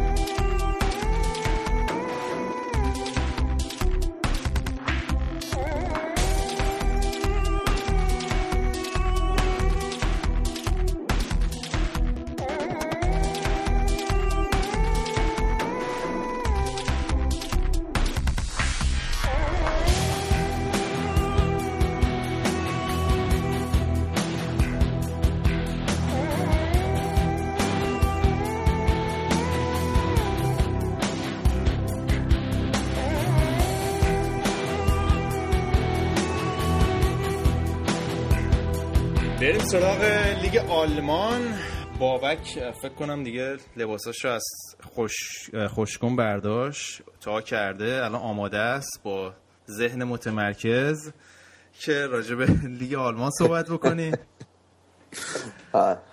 خیلی خوب می‌دونم که بی صبرانه منتظری که راجع به چمپیونز لیگ صحبت بکنی. قطعا. نقطه قوتتون. وسط هفته فکرم مهمترین بازی بازی دورتموند و رال مادرید بود. اگه می‌خوای از همونجا شروع کنیم و بگو چه خبر بود و چه خبر من آره حالا این نقطه قوت خیلی با, با حالتی میگی که انگار نقطه قوت مهم مینی ولی مهمترین فکر می‌کنم مسابقه ورزشی نگفتم دیگه گفتم نقطه مثبت گفتم. تعریفم می‌کنی آره. بعد چیز می‌گیری. آره. یه بخشی از آره. یه داری در مورد یه جامی صحبت می‌کنی که شاید 90 درصد فوتبالیستا بزرگترین آرزوشونه که به این جام برسن. خیلی این سکیوری بابا. من دارم تعریف کردم. آقای آلمانیا همیشه نسبت به همسایه های کناریشون پارانوید این قضیه حالا واسه شنونده هم بگیم یه بحثی بین من و رضا تو این هفته کلا شکل گرفته از وسط هفته در مورد فلسفه لیگ آلمان و انگلیس این شاید یه بخشی برمیگرده به این تاریخ. ببخشید خلاصه رضا جون اگه یه مقداری لحنم خشم بود. ولی حالا از تو بخوام بیام تمرکز تو به بردیا برگردم. بردیا این تیمتون همچین هم تیمی نبود؟ مصدوممون برگردن و اینای دو دو به نظرم دورتموند تازه بعد آورد نبرد. یعنی یه پنالتی واضح و واسه دورتموند دقیقه 93 نگرفت و حق دورتموند تو این بازی قطعا برد بود. و رئال تقریبا نیمه دوم کاملا اوت پلی شده بود. الان آلمان رو شروع کردی بعد سری پاسش دادی به ما. شما دورتموند تو بگو من راجع به رئال میگم. ولی واقعا فکر کنم دورتموند خیلی این بازی رضا کرکتر خوبی از خودشون نشونن. تو سانتیاگو برنابو کم نیست و دو هیچ عقب بیفتی و برگردی بازی رو دو دو مساوی بکنی. و اومیان خیلی عکس جالبی هم از خودش گذاشته بود بعدش تو توییتر چون پدر بزرگش دوست داشته که همیشه اومیان تو سانتیاگو برنابو گل بزنه و حالا البته فکر کنم تو پیرن رئال مادرید نه تو پیرن دورتموند. ولی یه عکس توییتر گذاشت بعد بازی که پدر بزرگ من گل زدم و خیلی باستاب پیدا کردم. این قضیه که چون یه بحثی هم شده بودش که بین دو نیمه پرز و واتسکه راجع به معاوضه کردن یه سری بازیکن با هم صحبت کردن. مثل اینکه اینطور که بحث بوده بحث اوبامیانگ و مارکو رویس بوده که از این ور بیان. از اون ورم کاسمیرو و یه بازیکن دیگه رئال در موردش بحث بوده که الان خاطرم نیست کی بود دقیقا. که البته واتسکم اینو انکار کرده البته و ولی فکر کنم واسه دور تکسیب کرده داره رضا باید از این دریچه از این دفترچه لغات فهوای کلمات فهمیدم. ولی فکر کنم واسه دورتموند خیلی بازی خوب مهمه بود به خاطر اینکه دورتموند الان به دو تا از تیمای بزرگی که دوم شدن نمی‌خوره به صورت اتوماتیک. یعنی به بایر مونیخ و رئال مادرید نمی‌خوره به خاطر اینکه با بایر مونیخ هم وطن به لورکوزن هم قطعا نمی‌خوره به رئال مادرید هم همگروهش بوده. رو همین حساب توی تیمای اول فکر کنم دورتموند خیلی شانسش خوبه که قرعه خوب بخوره تو دوره بعد تو لیگ قهرمانان و یه جورایی بازی آخر هفتهشون رو فدا کردن. واسه اینکه وسط هفته ببرن خیلی با آخر هفته معلوم بود یک یک هم کردن تو زمین کل. خیلی معلوم بود خالی از انگیزه و نتونستن درست اونطوری که واقعا باید بازی کنن بازی کنن. بابک به نظر من این داستان اول شدن دورتموند تو این گروه همون داستان حسنی به مکتب نمی‌رفت. وقتی می‌رفت جمعه می‌رفته. حالا این دفعه که اگه دوم می‌شدن به نفعشون بود اومدن اول شدن. چرا به نفعشون بود دوم شدن؟ لیگ این دفعه هر تیمی که دوم شده قرعه آسونتری بهش می‌خوره دیگه. اول دورتموند دورتموند شرایطش فرق می‌کنه. دورتموند به دو تا از تیمای قوی ترین تیمای دوم اگه رئال مادرید و بایرنن دورتموند به این تیم‌ها قطعا نمی‌خوره. به بایرن که در هر صورت نمی‌خورد. تو مرحله بعدی تیمای رئال کشور حالا ربطی به اول دوم خب شدنش به رئال هم در هر صورت نمی‌خورد. خب یعنی الان بجش شدنش... الان الان دورتموند با اول شدنش به احتمال اینکه به چهار تا از بهترین تیم‌های اروپا یعنی اتلتیکو بارسلونا رئال مادرید و بایر مونیخ بخوره رو به این برد. به هیچ کدوم از این چهار تا تیم نمی‌خوره دورتموند دور بعد. اینی که بردیا میگه بیشتر در مورد یوونتوس می‌کنه. شما هم ممکنه به رئال بخورن بایر آره دقیقا. یعنی واسه دورتموند کاملا منطقی بود که بیاد رئال هم می‌خواست اول چه تو گروهش. یعنی رئال یه جوری بازی نمی‌کرد که مثلا ول کرده باشه بازی و البته 20 دقیقه آخر واقعا ول کرده بودید بازی هم چی شده بود چه بلایی سرتون اومده بود.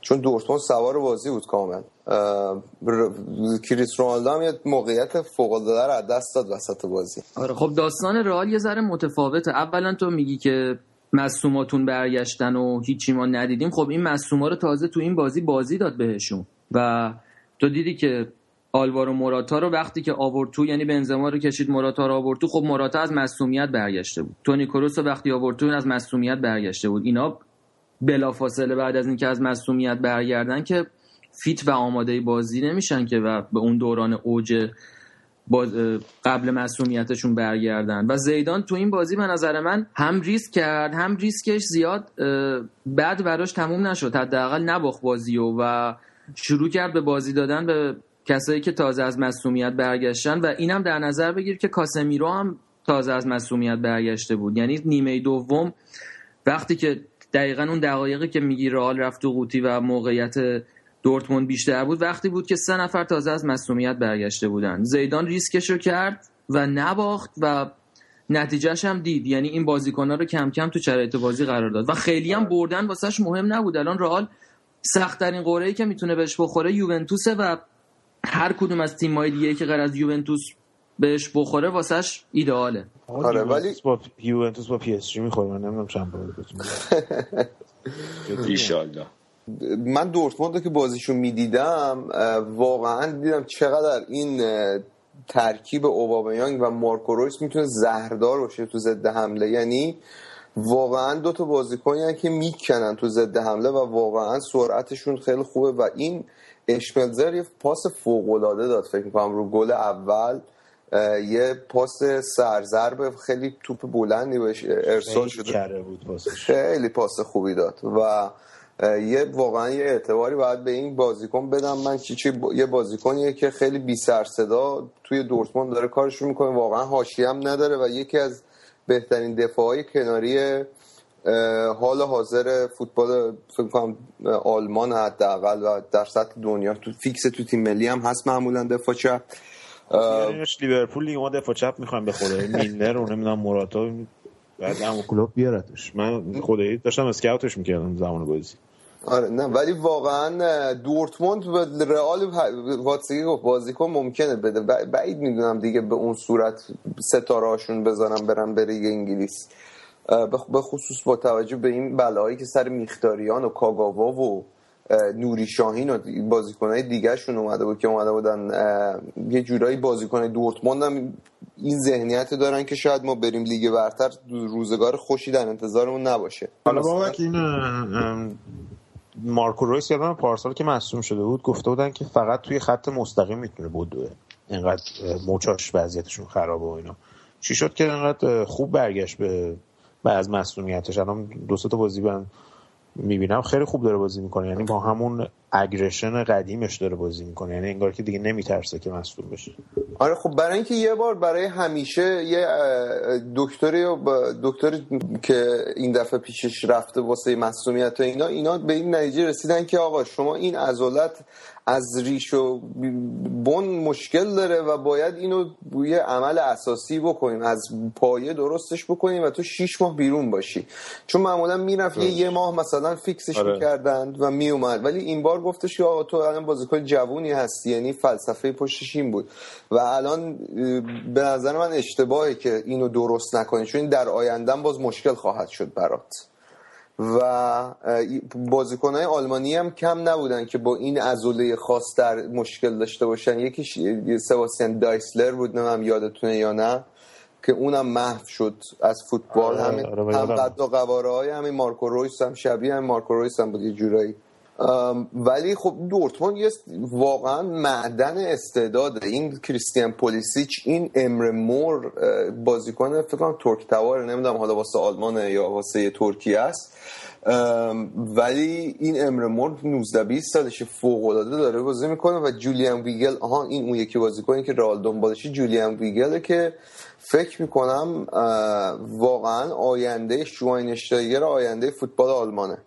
فوق العاده است این بازیکن. این پلیسیچ اصلیتش امریکاییه یعنی برای امریکا بازی می‌کنه. آره, آره از تابع امریکاست. می‌تونست واسه تیم ملی آلمان بازی کنه ولی اون موقعی که کلینزمن هنوز استخدام فدراسیون فوتبال آمریکا بود اینو یه جورایی راضی کرد اومد واسه آمریکای دو تا بازی هم بازی کرد که دیگه قفل بشه واسه تیم ملی آره. ولی واقعا بازیکن با استعدادیه. اونم ازش در آینده خیلی میشنویم. حالا بابک اگه موافق باشی بریم سراغ بایرن و بازیش با اتلتیکو که من بازیشون رو دیدم. خیلی هم ردیف بازی کرد تیم کاردتو. و کلا چیزی که من تو این سال از بایرن دیدم اینه که هر وقت روبن خوب بوده بایرن هم خوب بازی کرده. قطعا حرف درست شایان. یعنی مهمترین بهترین نمایش های فصل همیشه واسه بایرن موقعی بوده که روبن تو اوجش بوده. و الان هم تو سن 32 سالگی هفته پیش مقداری بهش اشاره کردیم. فوق العاده الان فرم روبن فوق العاده است. و یه ایرادی که داره این هر روز داره تر میشه من احساس می‌کنم. یعنی یه گل فوق العاده هم زد این آخر هفته به وولسبورگ اگه تونستی حتما برین ببینید. گل اول بایرن رو به وولسبورگ ولی نکته این بازی با اتلتیکو این بودش که مولر بازی شروع نکرد و دوباره تیم برگشت به 4 3 3 ولی فکر می‌کنم که آنجلوتی می‌خواست سریع ترین تیمش رو داشته باشه این بازی. یعنی حتی فیلیپ لام هم بهش بازی نداده بود این بازی. تمام بازیکنایی که توی بازی بودن یعنی داوید آلاوا و مت رو گذاشته بود دفاع وسط. که والا خیلی قطعا تو رو هوا مشکل دارن با حضور آلابا ولی یه دو تا دفاع وسط خیلی سرعتی حساب میشن. به رافینیا و خوان برنات بازی داده بود تو کناره ها و خط هافبکش هم ژابی آلونسو نبود تو. رناتو سانچز جوون و تیاگو بودن و داوید آرتور ویدال. و توی خط جلو هم به ریبری بازی باز نده بود. به داگلاس کوستا و آریان روبن یعنی سریع ترین تیم ممکنه چیده بود برای مقابله با اتلتیکو از نظر سرعت. نبود ریبری برای اینه که افت کرده تو این چند وقت به نظرم چون یه موقعی خیلی سریع بود خودشم. آره خب خیلی سریع بود. بالاخره 33 سالشه یه مسئولیت یه ساله رو پشت سر گذاشته. دیگه الان به یه چشمه بازیکن داگلاس کوستا رو آوردن که دقیقا خب ریبری کم کم به چشم پیشکسوت و رو نیمکت بشینه مثلا دقیقه هفتاد بیاد یه کاری بکنه اینطوری دیگه کم کم ریوری باید عادت بکنه بازی بکنه. هم اتفاقی که تو این بازی هم افتاد. و روبرت لواندوفسکی هم که واقعا دو تا ضربه ایستگاهی هفته پیش دقیقا همینطوری زده بود یه این بازی زد. داره جدیدا اضافه میشه. بابک تقریبا حالا تو اون بازی سه چهارم زمان بازی تیمتون خیلی خوب بود. درست می‌کرد اصلا اتلتیکو رو نمیذاش تکون بخوره. اما یه رو با آخر افت کردی. آره به خاطر اینکه دقیقا حرفی که می‌زنی اون سه تا بازیکنی که اون جلو بودن هم کاردانجوته هر سه 4 3 3 که چیده بودیم بازی هر ستای اون جلو رو عوض کرد. یعنی لوندوفسکی روبن و داگلاس کوستا رو آورد بیرون. مارتینز و جاشوا کیمیچ و توماس مولر رو آورد تو. و خب اون پرس بالا رو نمی‌تونستن اینا بذارن دیگه. اون یه نفسشون یه جورایی دیگه فکر کنم بریده شده بود. منتها فکر می‌کنم یه نتیجه خیلی خوب بود چون اتلتیکو فکر برخلاف اینکه یه بازی کاملا تشریفاتی بود یعنی دو تا تیم صعودشون معلوم بود اول دوم شدنشون معلوم بود خیلی شبیه بازی های تشریفاتی نبود. دو تا تیم واسه برد اومده بودن. و فکر می‌کنم که خیلی نتیجه خوبی بود واسه آنجلوتی و یه مقداری نشون داده که داره به اون ثباتی که باید نیازش داره می‌رسه تیم. و من از این قضیه خیلی خوشحالم چون تو آخر هفتم خیلی بازی خوبی انجام دادم خب بابک اگر چمپیونز لیگ تموم شده می‌خوای بوندسلیگا رو شروع کنی به نظرم دیگه زیاد ادامهش نده بوندسلیگا رو. اصلا شروع نکن. واسه اینکه بایر مونیخ برگشت صد رو اون آرس فلانتونم که از صد کشیدنش پایین دیگه جذابیتی فکر نمی کنم داشته باشه دیگه. افتاد و روال سالهای اخیر. فکر می‌کنم لایپزیگ بنده خدا دچار نفرین فوتبالکستی شد دیگه. تا ما سریع برنامه اومدیم راجبش صحبت کردیم و گفتیم مربیشون مربی اینگولشتات بوده قبل از اینکه بیاد مربی لایپزیگ بشه و این تیم الان خیلی وضعش خراب و قعر جدوله و زد و این این بازی دقیقا با هم این هفته با هم بازی داشتن. جلو اینگولشتات تیم آخر جدول بازی باخت. من البته فقط خلاصه بازی رو دیدم این بازی رو. ولی خب لایپزیگ فکر می‌کنم خیلی موقعیت از دست داد تو این بازی و اصلا بازی اونطوری که واسهشون اونطوری که پیش بینی می‌کردن اصلا پیش نرفت. چون اینا معمولا خیلی پرس می‌کنن. اول بازی جلو این تیمای کوچیک یه گل می‌زنن. تو این بازی دقیقا اتفاق برعکس افتاد و یه جوری وقتی گل خوردن انگار هیچ برنامه ای نداشتن که چیکار بکنن. و بازی رو واگذار کردن. ولی از اون ور بایر مونیخ خیلی توی بازی که خیلی من سر این بازی اتفاق خیلی مهم افتاد. حالا فارغ از اینکه باز بایرن 5 تا زد به وولسبورگ و لوندوفسکی فوق نشون داد چه مهاجم واقعا فوق العاده این آدم آدم فرصت طلبیه. یعنی الان که سوارز هم تا یه حدی به نظرم افت کرده شاید بهترین مهاجم حال حاضر فوتبال دنیاست. و این گلاش این بازی رو بریم ببینید نشون میده که چقدر یعنی یکی از گلاش شوت مولر بود که داشت می‌رفت اوت و فقط یه تقه وسط شوت مسیر توپ عوض کرد و اصلا کلا اون توپ رفت تو دروازه. من کمتر فوتبالیست می‌دیدم. مهاجم می‌دونم که می‌تونه اینطوری گل بزنه. ولی قبول داری اگه 60 سال زودتر به دنیا آمده بود نویر انداخته بودتش تو کوره؟ جدی میگم. خیلی آدم خوش شانسی ها فکر کنم رفرنس داریم میدیم به فیلم این اینگلوریس بستر تارانتینو دنبالش با گودرس یک بحثش بود. می‌گفتم این تارانتینا اگه این دوتا رو زودتر دیده بود صد درصد استفاده کرده بود مولر و نویر تو اون فیلم. قشنگ نویر رو دیدی این بعض وقتا تیر قیافه مطمئن می‌گیره که بعدش 100 درصد مثلا قرار سوتی بده یه 5 دقیقه بعدش. اصلا قشنگ می‌تونی تو این چیزای لباس ارتش سری بود و اینا مثلا. کسلر و اینا. کسلر. ولی حالا دقیقا آره به قول اینا در مورد خود شیطون داشته صحبت می‌کردیم. من این هفته توماس مولر اولین گل این فصل بوندسلیگا شو زد تو این بازی. و فکر می‌کنم که شاید مهمترین و خوشحال کننده ترین خبر واسه هواداره بایرن بود این گل و واقعا چقدر این آدم بازیکن چقدر این بازیکن بازیکن حرفه‌ایه و چقدر کاراکتر داره. یعنی با تمام فشاری که روش بود که تو گل نمی‌زنی یا نمی‌دونم دوچار خوشسالی شده گل زدن تو. اینا می جنگید و خیلی ها می گفتن این تغییر سیستم آنجلوتی روش جواب نداده و باعث شده گلزنیاش ولی با این حال می اومد و پاس گل می‌داد. یه هفتش تا پاس گل داده این فصل و تاثیرش رو روی تیم میذاشت و وقتی گل زد یه جوری خوشحالی کرد که یعنی اینکه آقا من خودم الان تعجب کردم که گل زدم. خیلی به صورت خونسردی خیلی خونس کول به قولی برخورد کرد با مشکل با این مشکلی که داشت و امیدوارم که شروع یه سری اتفاق خوب باشه واسه بایرن بعد از اون دوتا باخت پشت سر همشون که به دورتموند و اتلتیکو دادن. این بازی فکر می‌کنم که این چند هفته اخیر چند تا بازی اخیر یه مقدار آنجلوتی داره دستش میاد و ما اون ور سال بعد خواب زمستانی هر تیم به همون بخوره وضعش خرابه یعنی بارسلونا من الان نمیترسم. یادمون هست این حرفت دیگه. آره نه من الان واقعا نمیترسم. یعنی چون این تیمای آلمانی معمولا توی یک هشتم نهایی لیگ قهرمانان آمارشون خیلی خوب بوده. چون یه استراحت خوبی می‌کنن. آقا من می‌خوام یه کار تحقیق میدانی بکنم بود این قضیه. بابا اگه شده نتایج ریسرچ هم یک آره یکی از دلایل حالا اتفاقا من هفته دیگه هم نخواهم بود و بعدش هم که تعطیلات لیگ آلمان از شهر بوندسلیگا بردیه جون راحتی. یه چند اما دوست داریم. علاقه بله بله دیگه سالمیه. واقعا علاقه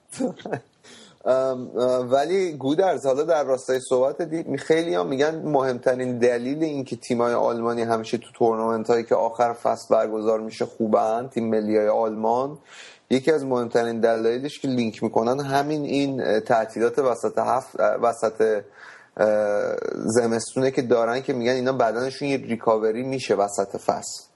بدترین موقع برای بازی کردن با تیمای آلمانی مرحله همین راوند آف 16 و کوارتر فایناله یعنی مرحله ای که بعد از از فوریه شروع میشه. چون همه تیما اون موقع حالا مثلا الان ایتالیا فکر کنم یکی دو سال تقریبا تعطیلات بین فصلش یکی دو هفته بیشتر نشده دو هفته شده اینطور کم شده. اسپانیا هم فکر کنم کم شده. نسبت به آلمان که همون یه ماه یه ماه نیمشون رو تقریبا دارن که از بعد اواسط ژانویه شروع میشه تا اوایل فوریه که این دوره بعدی Champions League شروع میشه. یعنی قشنگ اینا تیمای آلمانی دو سه هفته یعنی قشنگ استراحتشون کردن دو سه هفته هم بازی کردن روی روال افتاده بدنشون. و اون موقع بدترین موقع است که این تیم‌ها باهاشون بازی بکنن. ولی بعدش مثلا توی نیمه نهایی و فینالا تقریبا دیگه تاثیرش کمتر میشه اونقدر. از حالا اینو می‌خوام آره. research کنم بعدا جوابشو بهتون آره ولی حالا حالا فکر می‌کنم یه بازی وسط هفته دارن. این بوندسلیگا در در ادامه هفته و و در نهایت هم هفته 16 هم مهمترین بازی بازی بایر مونیخ و لایپزیگ که فکر می‌کنم در واقع امضای نیم فصل اول بوندسلیگا رو اون بازی می‌زنه که بین بایر مونیخ و لایپزیگ که الان یه جورایی اون صدر جدول شبیه مسابقه دو اسب است و یه اسب خب واقعا یه اسب شگفتی ساز بوده. ولی حالا ببینیم اون ور سال تیمایی مثل لورکوزن و دورتموند و شالکه که یه مقداری الان نسبت به اوایل فصل ثباتشون بهتر شده و کمتر امتیاز از دست میدن. ببینیم که می‌تونن آیا اگر فرصتی بایر مونیخ بهشون بده که نیم فصل اول خیلی بهشون فرصت داد و واقعا بایر مونیخ توی چند سال گذشته انقدر کم امتیاز نیاورده در پایان نیم فصل اول. خب پس اینم لیگ آلمان بود. بابک جان من خیلی صحبت نکردم. خواستم لذت ببری. فکر یه 20 20 خورده دقیقه صحبت کردیم. ممنون ازت که همیشه لیگ آلمان رو در چی میگن جایگاه واقعی لیگ آلمان رو توی برنامه حفظ می‌کنی. من از طرف طرفدار فوتبال آلمان ازت تشکر می‌کنم. یه استراحتی بکنیم. بریم سراغ ایتالیا. شایان کلی برامون صحبت داره.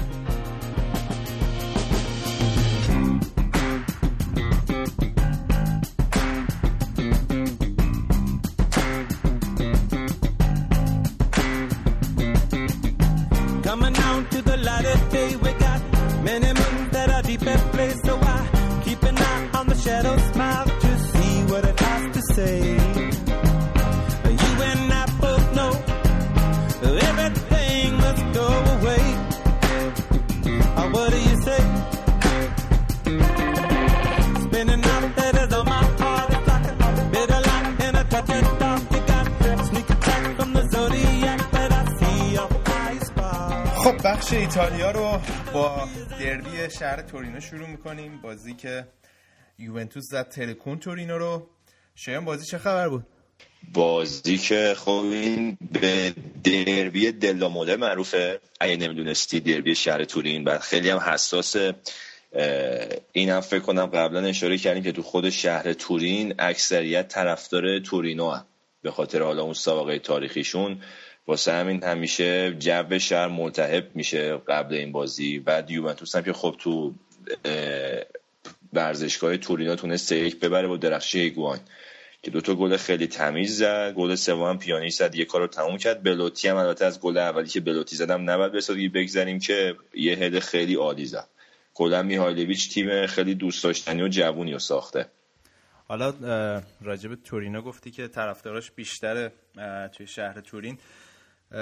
این تورینو تا مثلا دهه 50 اینا قبل از اینکه دوباره مثل همین متاسفانه مثل همین تیم برزیلی چاپوکونسه که هواپیماشون سقوط کرد تورینو هم همین اتفاق براشون افتاد و اون بعد از اون اتفاق دیگه هیچ وقت نتونستن تسلط خودشون به فوتبال ایتالیا پیدا بکنن. خیلی تیم پرطرفداری بود و هنوز که هنوزم مثل اینکه ادای احترام می‌کنن به کشته شده های اون تیم هر سال میرن سر اون جایی که در واقع این اتفاق افتاده ادای احترام. خیلی ذره راجبه اینم برامون بگو.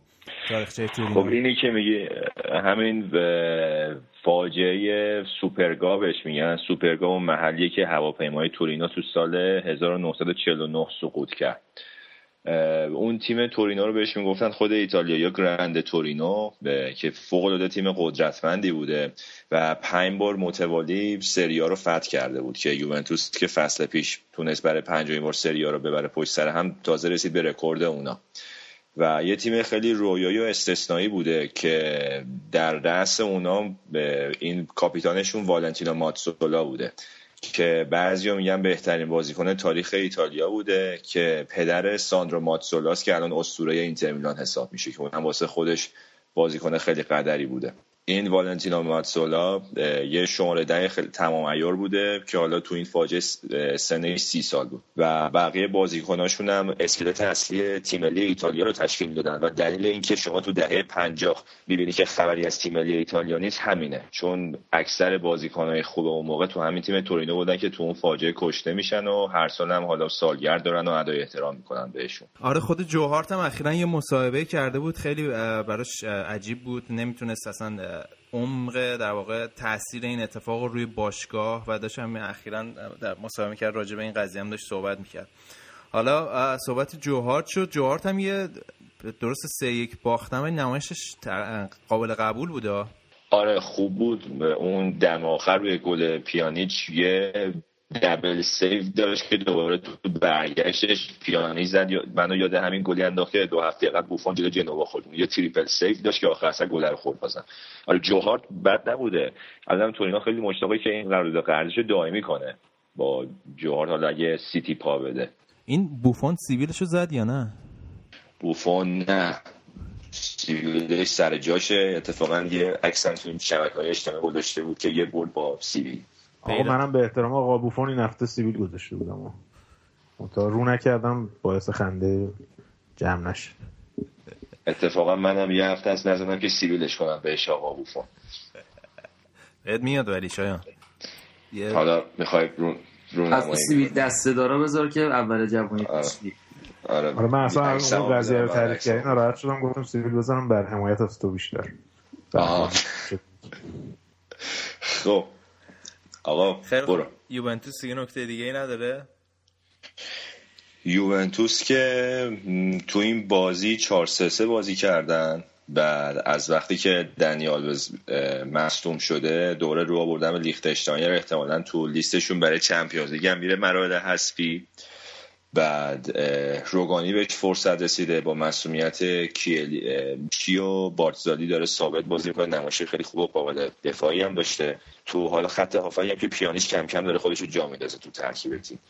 و تو خط هم که دیبالام که آخرای بازی اومده بود خیلی تمیز بازی می‌کرد. گل سوم رو حرکت استثنایی تکنیک دیبالا بود. الان یووه کم کم داره به اون فرم ایدئالی که باید می‌رسه. حالا تو این وقفه ای که تو نبوده بازی چمپیونز به وجود میاد نظر من این فرصت رو داره که اون ترکیب اصلی خودش رو در بیاره واسه مراحل حذفی چمپیونز لیگ. بریم سراغ بازی ناپولی و کالیاری پرگل ترین بازی هفته بود. ناپولی 5 کالیاری و ترکون توی زمین کالیاری مرتنز هم یه که تمیزی کرد.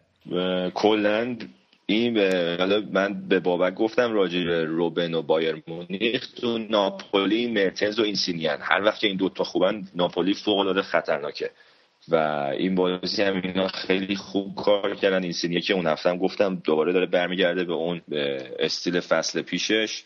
مرتز هم که هر وقت بوده خوب کار کرده. و وقتی این دوتا با هم چپ و راست اون خط حمله سه نفره وای میستن خیلی خطرناک میشن. البته شایان اینم باید در نظر بگیریم که ناپولی یه جوری مثل که الان رو فرم تیمش برای اینکه توی اروپا هم بنفیکا رو زدن با همین یه دونه گلشون هم همین مرتن زد و برای اولین بار در تاریخ باشگاهشون به عنوان تیم اول وارد مرحله حذفی چمپیونز لیگ شدن. اوضاعشون یه سر الان رواله. با این وضعیتی که سوالشو کردیم فکر می‌کنم دوم بود بیشتر به نفعشون می‌شد. ولی خب حالا الانم که اولا باز می‌تونن شانسشون رو امتحان کنن برای اینکه برسن مرحله یک چهار اما نوبتی هم باشه بعد بریم سراغ اینتر. این هفته ولی مثل اینکه بالاخره تونستم ببرن. خیلی حوز نالود نیست این قسمت. بردیه چه خبر بازی؟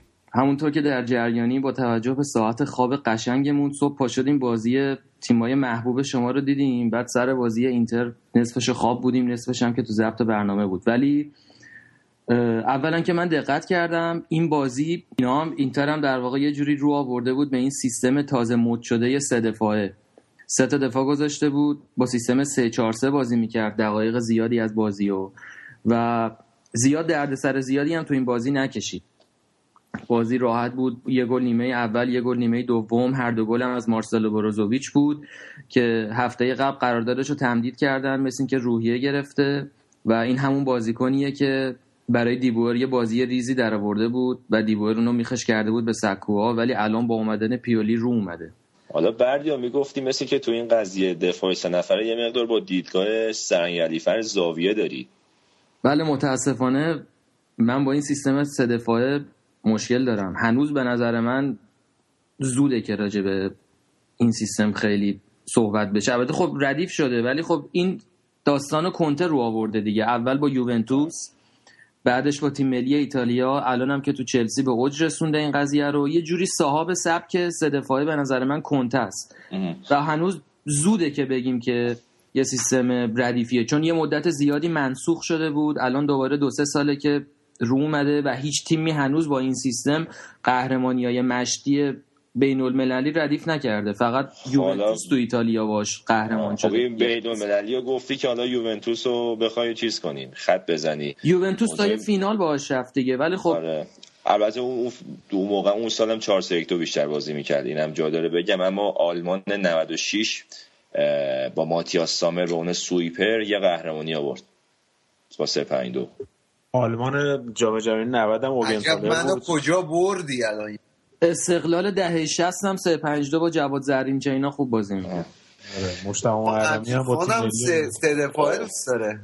بردیا اسطوره دوران تینیجرید مایلی کان هم 352 رو خیلی دوست داشت اون موقع. ولی خب الان دیگه 352 بازی نمی‌کنن الان بیشتر شده بیشتر 343 یا حالا دفاع سه نفره هستش. ولی جلو رو عوض شده نسبت به آلمان مثلا دهه 90 من یادم. خب اوگنتالر که سویپر بازی می‌کرد. برمه و برمه اونور بود. خود لوتار ماتیوس بازی می‌کرد اون موقع این البته دفاع. سه نفره هماهنگ کردن اون سه تا دفاع خیلی کار ساده ای نیستش. برای مثال همین دو فصل پیش که ویدیچ از منچستر اومده بود اینتر میلان که یه پروژه شکست خوردن بود. فکر کنم بعد یه نیم فصل یه فصل کامل رفتش از باشگاه. این نتونست تو اون دفاع سه نفره که والتر ماتزاری مورد نظرش بود جا بیفته. و یکی از مسائلی که اینا با شروع برو میشن اینه که تو دفاع دو نفره دفاع چهار نفره که دو تا دفاع وسط داره و اون وظایف و تقسیم نوای زمین مشخصه. اما تو دفاعی سه نفره یه مقدار اینا گیج میشن با هم دیگه که چه جوری باید مناطق رو کاور کنن و مثلا تو دست و پای هم دیگه نرن. و ویدیچ هم دقیقا اون موقع به این مشکل خورده بود و هماهنگی این سه نفر خیلی زمان می‌بره تو تمرینات واسه مربی.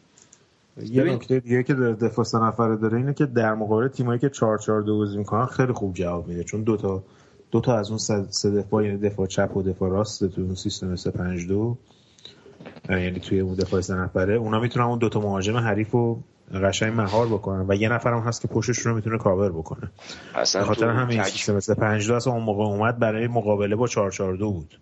442 که سالها توی فوتبال اروپا بود. ولی به نظر من بستگی داره که آدم چه تیمی چه ابزاری داشته باشه. مثلا دیدی همین کنته نتونست دفاع چهار نفره رو با چلسی به جای برسونه سویچ کرد به سه دفاعه خاطر زیاد نمی‌دونم تعصب داشته باشه که این بهتری به نظر من به داشته های هر تیم بستگی داره. تو همین یورو تابستون گذشته آلمان تنها باری که کامل تغییر سیستم داد جلوی همین ایتالیا بود که آینه کرد به اصطلاح. 3 5 اونم بازی کرد مقابل 3 5 کنته. که نشون که خیلی سیستمی که مواجه باش چالش برانگیزه می‌تونید بگید آره ب...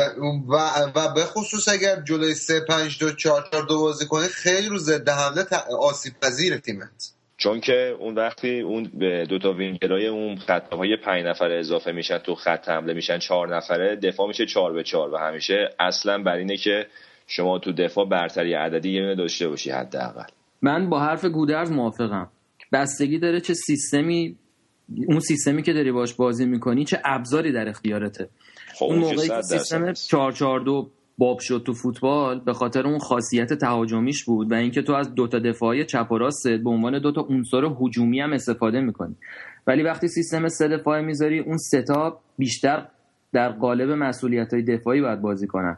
و وقتی که تو مثلا دو یه دفاعی فولبک چپ و یه فولبک راست راسته ترتمیز و ردیف داشته باشی مثل مثلا دنیال وز رو اوج و مارسلوی رو اوج وقتی این دوتا رو داشته باشی حیفه که با اینا سه پنج دو بازی کنی. برای اینکه اینا رو در واقع تو دفاع می‌ذاری و اینا تیمتو می‌کشن جلو و قشنگ یه حالت تهاجمی و حمله ای بهت میدن. ولی تو یوونتوس خب اون ستایی که توی سه پنج دو میذاش ستاشون دفاع صرف بودن و زیاد این حرف فقط یه مشکل کوچیک داره. تو اون خط دفاع سه نفره شما یه بونوچی بازیساز داشته باشی. یا الان تو چلسی داوید دویس یا مثلا تو آلمان و ماتیاس سامر اون وقتی که شما یه بازیساز داری تو عقب زمین به اضافه دو تا بازیکن کناری تو اون خط های پنج نفره که اینا موقع حمله خیلی کارسازن. بابی گله بعد جوری تو زرد عذاب در اومده. با اون همه سر و صدا و 30 میلیونی که پولش دادی.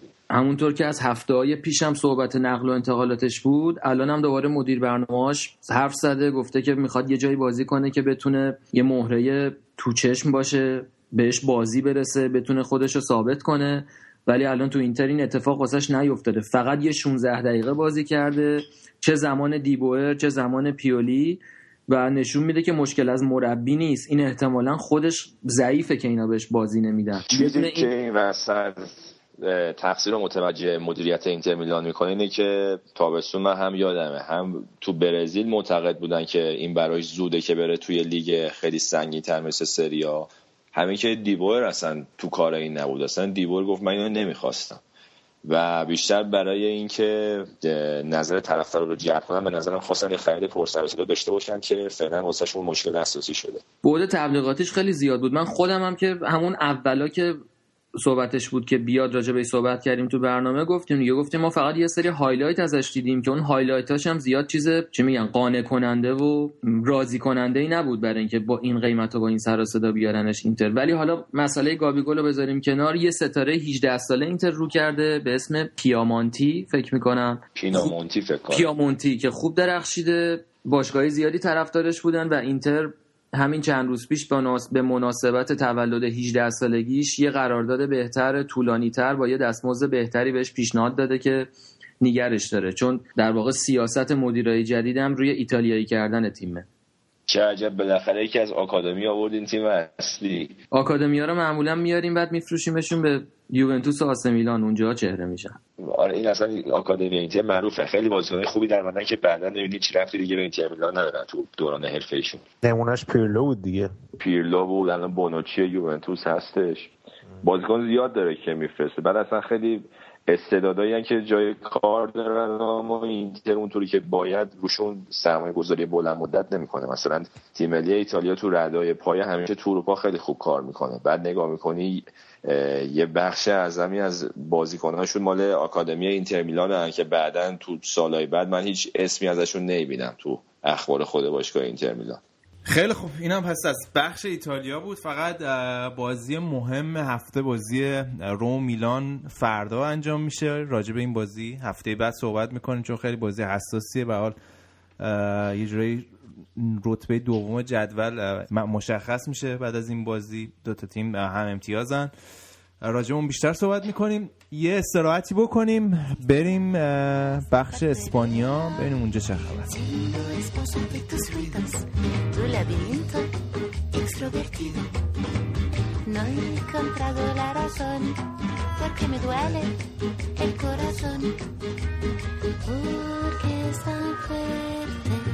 solo podré vivirte en la distancia y escribirte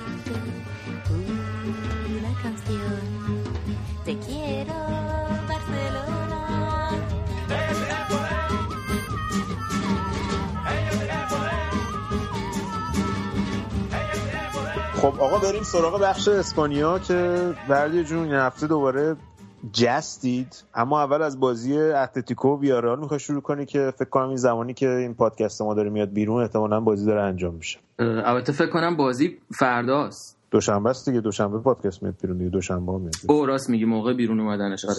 با موقع ضبط قاطی کرد. ساعت بیولوژیکی بعد به هم ریخت. آخه من دارم نگاه می‌کنم بازی نیست. آره خلاصه. آره مهمترین بازی این هفته اسپانیا از لحاظ جنگ بین تیمای صدر نشین بازی ویارال و اتلتیکو مادرید. اتلتیکو مادرید خب همونطور که در جریانیم چند هفته که افتاده رو دور بدشانسی. حالا بدشانسی یا افت یا هر چیزی ولی سیمونه یه چیزایی نشون داده تو این چند هفته و تو این دوران مشقت و بدبختیش. که خیلی جالبه. اولین چیزی که نظر منو جلب کرد راجع به سیمونه اون ذهنیتش تو بازی با بایر مونیخ بود تو بازی چمپیونز لیگشون که با اینکه صدر نشینیشون قطعی بود ولی حاضر نشد که تیمو استراحت بده به بازیکنهای اصلیش. تیم کاملش رو فرستاد تو زمین و جالب تر از اون این بود که تا دقیقه 90 هم اینا در حد توان خودشون فشارشون آوردن و رو کرنر ضربه آخر دروازه‌بان هم فرستاد جلو. یعنی از اون کارایی کرد که مخصوص خودشه زیاد هر مربی همچین کاری نمی‌کنه در صورتی که باید بدونیم که نیازی هم به این برد نداره. شیش امتیاز با بایر مونیخ فاصله داشت و حتی با باختم سه امتیازی تموم می‌کرد که این اتفاق افتاد. داره یه کارهای خاصی می‌کنه که هر مربی تو جهان این کارا رو نمی‌کنه. بعد از بازی Champions League بخوایم برگردیم به این بازی یه سری مشکل داره. اونم اولیش اینه که فیلیپ لویزش مصدومه و در غیاب فیلیپ لویز یه جوون 20 ساله فرانسوی رو کرده به اسم به اسم لوکاس هرناندز. این لوکاس هرناندز خوب جواب داده و بازی بعدی هم بهش بازی خواهد داد. و اهمیت این بازی از اون نظره که اتلتیکو اگر این بازی رو ببازه دوباره از این رتبه که هستم میاد پایین تر و میاد اون ادعای قهرمانی که اول فصل براش متصور بودن میشه در واقع تقلیل پیدا می‌کنه به اینکه فقط تو جمع چهار تیم حضور پیدا کنه و سهمیه چمپیونز لیگو بگیره. البته اونم شاید دیگه چون الان سویا و ویارال و اینا خب تیمای خوبی هستن. دقیقا دیگه ویارال و اینا جلوش کم نمیارن ولی خب ویارال هم با اینکه الان بالای جدوله ولی خودش هم اوضاع زیاد جالبی نداره و این بازی واسهشون تعیین کننده است که می‌تونن اتلتیکو رو بگیرن برن بالای اتلتیکو یا نه. و ویارال یه چیزش هم جالبه. مربی ویارال از اون دست مربیاییه که مثل مورینیو و قدیمی تر version قدیمی ترش مثلا آریگوساکی یا کارلوس آلبرتو پریرا اینا خودشون مربی چیز بازیکن حرفه‌ای نبودن. اینم یه کسیه که هیچ وقت حرفه‌ای فوتبال بازی نکرده. اسمش فران اسکریباه که الان ویارال گرفته دستش و توی الچه و ختافه خودی نشون داده. الان شده مربی اولین فصل که شده مربی ویارال. در واقع که تا قبل از یعنی فصل قبل مارسلینیو بود دیگه مربیشون و قبل از تمرینات توی پیشفصل با مدیرا مشکل خورد سر یه سری از بازیکن‌ها و اینا. و جدا شد بعد اینو آوردن. یعنی فرصتی هم به اون صورت نداشته که با تیم کار بکنه و بازیکنایی که می‌خواد و بیاره و اینا. در واقع تازه داره خودی نشون میده دیگه. تازه داره چهره می‌کنه خودشو. سری تو سرا داره داره آره. جوون جویایی نامه. جویایی نامیه. ولی خب مثلا بهترین گلزن فصل پیششون تا الان دوتا گل زده. یعنی ویارال هم همچین اوضاع ردیفی نداره و بازیش با اتلتیکو مادرید قشنگ تعیین کننده است دیگه که هر کدومشون بره بالا. اگه اتلتیکو از این از, از این رتبه ای که هست بیاد پایینتر اوضاعش واقعا بیخ پیدا می‌کنه. اگر ببره حداقل یه امیدی یه کورسوی امیدی براش توی جمع مدعیان باقی میمونه. حالا ببینیم این بازی چی میشه. خب بریم سراغ اولین بازی مهم هفته که انجام شد بازی بارسلون بود که زودتر از بقیه بازی ها بازی کن انجام زودتر از بقیه بازی ها انجام شد. زبونم یه گیر کرد. آریان هم که هستش و آقا جس کنید دیگه. با هم دیگه صحبت کنید راجع به اینکه این اوساسونا که اولا خیلی بدبخت این فصل. آریان جان. و یه برد خوب برای بارسلون بود که خودش بتونه بعد از بعد از الکلاسیکو یه برد خیلی خوب بود که بتونه فشار رو روی رئال مادرید یه ذره زیاد کنه قبل از بازی رئال مادرید. و اینکه توی Champions League هم مثل که رکورد تعداد پاسای بارسلون رو زدن 993 تا پاس با هم دیگه دادن. بازی کنم با بورسیا مونشنگلادباخ بود که قشنگ گذاشتم تو کاسمون که هفته پیش گفتیم که سبک بازی چجوریه که پاسکاری کمتر داره می‌کنه. من سلام می‌کنم خدمت همگی.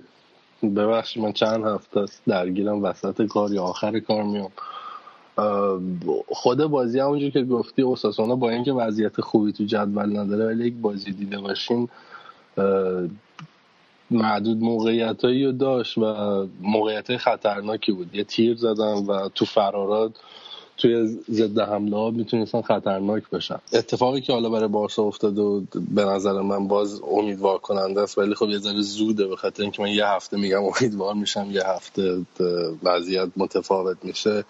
همون اون قصه عدم ثبات بود که حالا تو این بازی به یه ثباتی رسیده بودن و اینکه فکر می‌کنم که با خودش کنار اومده که دیگه خب سرجی روبرتو با اینکه از اول فصل داره خب دیگه تقریبا جا افتاده تو این پست و با خودش کنار اومده. با اینکه حالا با تو بازی چمپیونز لیگشون هم بعد از مدت ها الکس ویدال گذاشته بود. این الکس ویدال یه حاشیه‌ای هم برای انریکه داره به خاطر اینکه تو بازیایی که بازیش نمیده اصلا تو 18 نفرم نمیذارتش. و فکرم چند تا برنامه قبلم راجبش صحبت کردیم.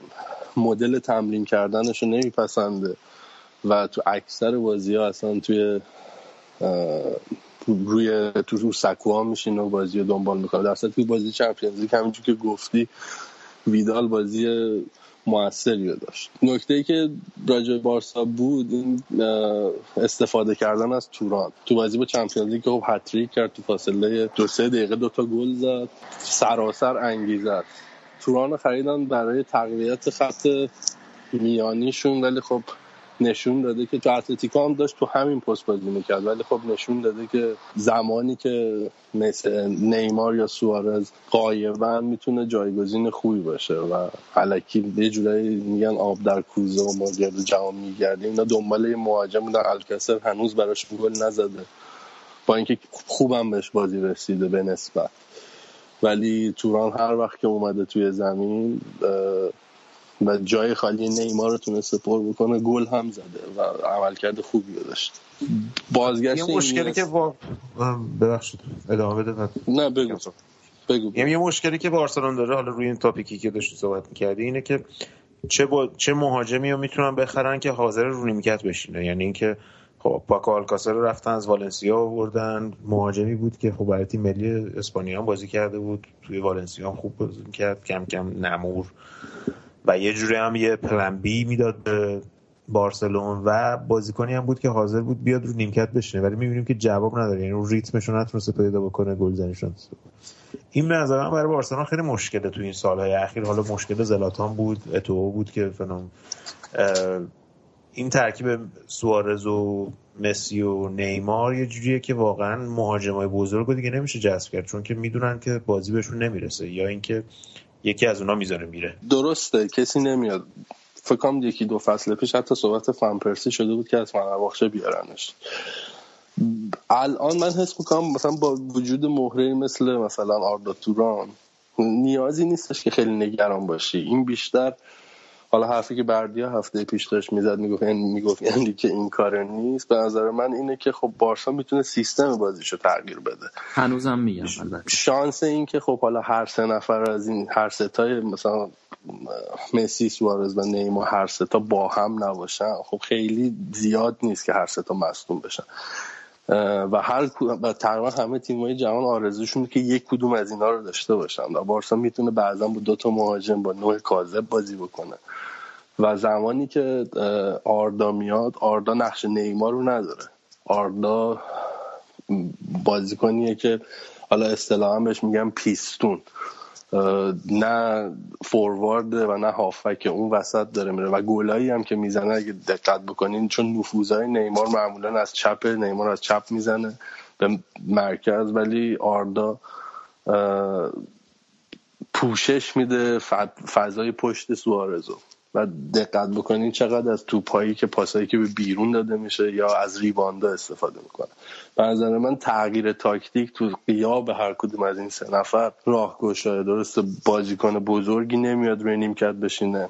و اولین فکر می‌کنم سانچز کم بازیکنی نیست و الان ارزشش از زمانی که تو آرسنال از همون هفته اول نشون داد و زمانی که تو اودینزه هم بود سانچز بازیکن بزرگی بود و تو بارسا هم خوب کار کرد. ولی خب وقتی که می‌بینه شانسی برای بازی خیلی شانسش کمه خب میره و این اتفاق برای بقیه مهاجما میفته به نظر من بارسا سرمایه هایی که داره هم هنوز می‌تونه ازشون استفاده بکنه با اینکه قدرتشون کمتر شده از استفاده کردن از نیروهای جوونشون. یعنی هنوز یه آسپیک رو نکردن. تقریبا دیگه آخریش همین سرجی روبرتو و رافینیا رافینیا که البته خب داره این فصل فکر می‌کنم سوم یا چهارمشه که دیگه داره تو تیم بزرگ سال بازی می‌کنه بردیا البته با بارترام خیلی حال می‌کنه. آره بردیا فاز اونو داره. نه خب مثلا بازیکن بارسام به یه مدلی شبیه به چلسی البته با اختلاف با چلسی چلسی نفر اوله. و چلسی و یوونتوس بارسا هم یه حالت پادشاهی خوبی رو داره تو اسپانیا جهت اینکه بازیکناش دارن تو تیمای دیگه بازی می‌کنن. مثلا دنیس سوارز رو داره که برگردوندن اووردنش یعنی بازیکنایی داره که این ور دارن بازی می‌کنن که به وقت لزوم برگردن. بازی مهمترینش هم یکی از مهمترینش هم بلرین باشه که حالا این صحبت همین سرژی روبرتو هم کردی دفاع راست. خیلی به دردشون می‌خورد بلرین اگه از آرسنال می‌تونستن درش گردونه آخه تر... تراکم بازیکن تو اون خطوط هم باید نگاه بکنی دیگه. الان از زمانی که تقریبا الان یوردی آلبا برگشته اینیستا برگشته بوسکس تو فرم خوبیه. بارسا واقعا ایرادی تو این دوتا بازی حتی بازی با کلاسیکو هم از من ایراد خاصی نمیشه بهش گرفت. دارن خوب بازی می‌کنن. ولی خب شرط اینه که این روند رو ادامه بدن به نوستالژی هم رجوع بکنیم. و 2014 هم بعد شروع کردن. توی مقاطع امتیاز از دست دادن ولی یه روند خوب و تونستن تو که تو ژانویه پیدا بکنن و برن. خبرهایی که اومد بیرون خب می‌دونیم که نیمار تمدید کرد دو سه هفته پیش و توافق نهایی هم با سوارز کردن. سوارز احتمالا شاید حتی زمانی که برنامه بیاد بیرون خبر قرارداد سوارزم بیاد بیرون.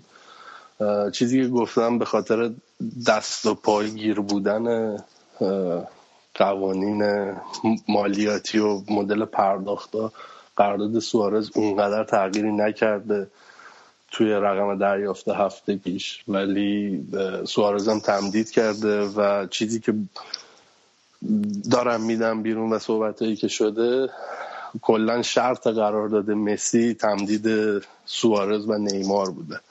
و از اون طرف هم دو جانبه یعنی سوارز هم شرط تمدید قراردادش تمدید قرارداد با مسی بوده. و امیدوارن که بتونن با مسی تا آخر امسال تموم بکنن. مثل همیشه رقم قرارداد اعلام نمی‌کنن ولی خب بیشترین دستمزد ظاهرا چون مسی الان فکر خالص داره 20 میلیون می‌گیره ولی خب این رقم بیشتر میشه و بارسا داره یه پیشنهاد جدیدتر به مسی میده قرارداد مادام العمر همکاری با باشگاه. چون قوانین تو اسپانیا بیشتر از پنج سال اجازه نمیده که قراردادهای بیشتر از پنج سال امکان نداره و مسی عملا قراردادش رو تمدید بکنه. چون 2018 قراردادش تموم میشه و 2017 شروع میشه قرارداد جدیدش تا پنج سال بعد اون موقع مسی 34 5 سالش. و عملا اینا دارن برن... می‌خوام به مسی پیشنهادی بدن که هر وقت فوتبال گذاشت کنار درجا با باشگاه کار بکنه. همینطور با سوارز ولی خب مسی صحبت بیشتر راجع مسیه و پروژه‌ای که دارن تا 2022 که می‌خوان لاماسیا رو مثلا پیشرفت بدن با استفاده از آخرین استعداد آخرین اسطوره های باشگاه آخرین نسلی که حالا این نسل طلایی می‌خوان دیگه واقعا شیره این نسل رو بکشن. و خبر قرارداد مسی هم احتمالا تا آخر سال میاد چون صحبتی بود که صحبت من سیتی و این داستان ها بود. ولی اونم از نظر من چیز حل شده ایه و یه آرامشی خب به حال به تیم تزریق میشه. و اینکه مسی هم واقعا خوبه دیگه. الان دیگه صحبت تکراریه ولی تو این چند ماه بعد از اون شکست تلخ تابستون تا امروز مسی روند خوب داشته. بهتر شده هر روز بهتر شده. هم تو مرحله گروهی ده تا گل زده. یادمون نره این ده تا گل زدن تو مرحله گروهی چمپیونز لیگ. برگردیم مثلا زمان نیستر روی و اینا. اون موقع آقای گل با 11 12 تا گل آقای گل می‌شد. الان فقط تو مرحله گروهی تونسته 10 تا گل بزنه. تو اسپانیا خب آقای گل پشت سرش رونالدو و سوارز هم هستم راجب من یه قولی می‌خواستم بهتون بدم. من هفته پیشم بیشتر راجع به کلاسیکو صحبت کردیم. پیش پرده داشته باشین که من حسم میگه که سویا امسال قهرمان لالیگا میشه.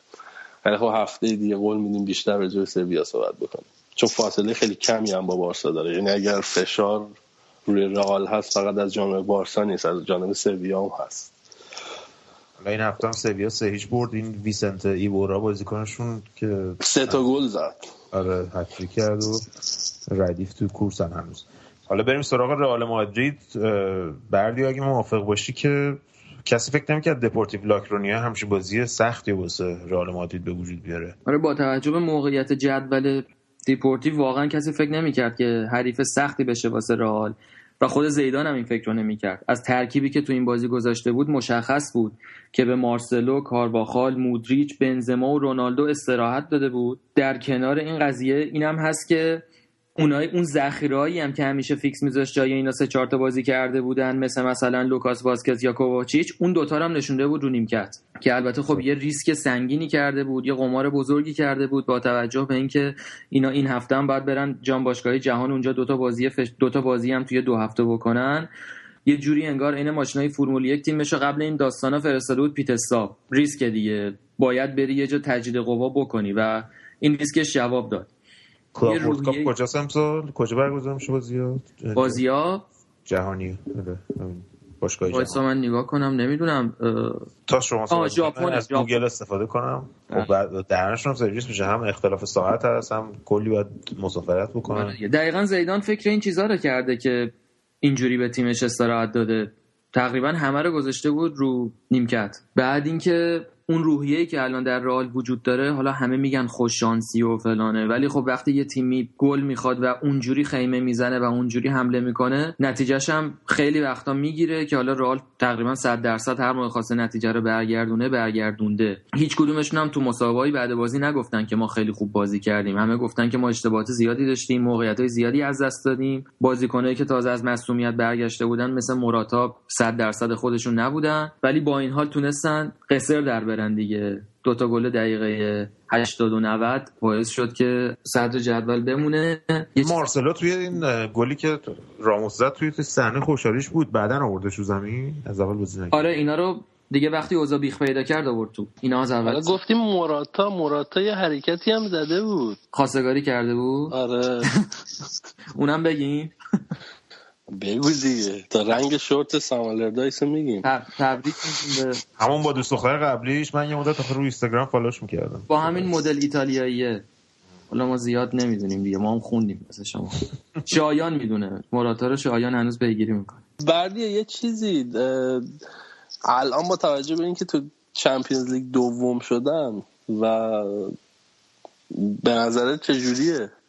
شانس خوبی دارن. آریان خودمونیم ناپلونی هم دارن می‌برن دیگه. آره آریان خب آره دیگه. ببین رئال از بدترین روزای فصلش داره قصر در میره. یادت باشه که آنجلوتی تو همین شرایط وا داد. ولی این تیم الان وا نداده. همه بازیاشو برده. حالا ناپلونی نمی‌دونم با شانس با بخت اقبال با اونجای سرژیو راموس که باید طلا گرفت. در هر صورت خودشو کشونده بالا. البته نه بدترین روزای فصل اگه بخوایم مقایسه بکنیم به نظرم بدترین روزای فصل برای رئال معمولا توی با توجه به اینکه همین بازیایی که حالا اشاره کردیم هیچ تیمی تو نتونسته تو چمپیونز لیگ دو دفعه ببره و به نظر من آفتش همین بازیایی که تقریبا هر سال باشگاه جهانه آره ولی خب الان یه فرقی که رال داره اینه که نگاه کن که با چه تیمایی و اصلا وحشتناک به نظر من تیمای دومی که الان هستن بایرن هست رئال هست. آره تو نبودی نه یه صحبت ریزی ما راجع به این قضیه کردیم. بدترین قرعه که ممکنه رئال بهش بخوره یوونتوسه. چون به اسپانیایی که نمی‌خوره به بارسلون نمی‌خوره به بایر مونیخ نمی‌خوره. از لستر باید بترسه ولی. از لستر باید بترسه و موناکو هم الان فالکاو داره براشون خوب گل می‌زنه. یکی از بچه‌هام گفته بود که راجع به گلزنی های فالکاو هم صحبت کنین باشه گفتیم. خوب خوب گل می‌زنه.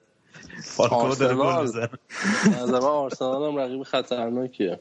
آره خب ولی از لحاظ تاریخی بخوای نگاه کنی به اونایی که دوست نداره بخوره نمی‌خوره جز یوونتوس. که یوونتوس هم هیچ وقت تو اروپا جلو رئال حریف آسونی نبوده. همیشه اذیت کرده. دفعه آخری هم که به هم خوردن یوونتوس بود که رفت بالا و به فینال رسید. آقا رئال به صورت کلی جلو یوونتوس و باید من شایان اینجا نیست ولی خودم هستم. تیم ضعیفی بوده. یعنی خیلی باید بترسین از یوونتوس. این توی به مخصوصا این چند وقت اخیرم خوب اذیتتون کردن. بایر رو که بابک جون این دفعات آخری که ما به یاد میاریم رئال اوضاش بهتر بوده. آخرین باری که شما بردین تو پنالتی بردین اونم پنالتی که سرژیو راموس توپشو از استادیوم زد بیرون. بعد از اون دیگه شما همچین خاطره خوبی ندارین. خب یه بازی بعد از اون بازی کردیم ولی من اتفاقا اینو ویکیپدیا کردم و در تقابل روی روی بایرن و رئال 9 8 بایرن جلوه. خب دیگه خیلی این فصل از بایرن زیاد نمیترسم. حالا رئال و یوونتوس هم متوجه که یادمونه. دا... گل داورسوکر بود فینال 97 گل میاتوویچ بود تو فینال. میاتوویچ میاتوویچ فینال 97 داورسوکر هم بود توش. از اونجا بود که موتور رئال روشن شد واسه قهرمانی های سری جدیدش. قرعه ای که به رئال می‌خوره اگه به یوونتوس نخوره بقیه قرعه زیاد ترسناکا هنوز موندن در واقع. آخه عملکرد حالا من نمی‌خوام گیر بدم ولی خب عملکردشون تو مرحله گروهی نشون داد که الزاما با تیمایی کم اسم راستارتر هم تو چمپیونز لیگ امسال خوب نتیجه نگرفتن. خب در سطح دورتموند نیستن خب. حالا ببین ببینیم چی میشه. فکر می‌کنید که ببریم جام باشگاه جهان؟ جام باشگاه جهان که حریفاش اول با یه دونه مکزیکی بازی می‌کنه بعد اون طرف کاشیما انتلرز بازی می‌کنن با ماملودی هم یه تیم دیگه کیکیه فلان. خلاصه نه اون بر ماکسیموم حریفی که میاد فینال بهش می‌خوره اتلتیکو ناسیوناله. که اصلا امیدوارم که زیدان اونجا هم از تیمش زیاد کار نکشه. اینا رو سر حال برگردونه. بیایم ببینیم تو ادامه چی میشه. فردام که ظاهرا جایزه فرانس فوتبال میاد ببینیم که کی می‌گیره. من که فکر می‌کنم به احتمال خیلی خیلی زیاد حالا گودرس فکر می‌کنه جیم... نظر جیمی واردی آره نه من که به نظر من بیل حقشه. گرت بیل یعنی نقشی که گرت بیل چون امسال خب تورنمنت ملی هم بوده بعد جفتشو در نظر گرفت دیگه. اگه جفتشو بخوایم در نظر بگیریم به نظر من هم بیل با رئال چمپیونز لیگ بردش.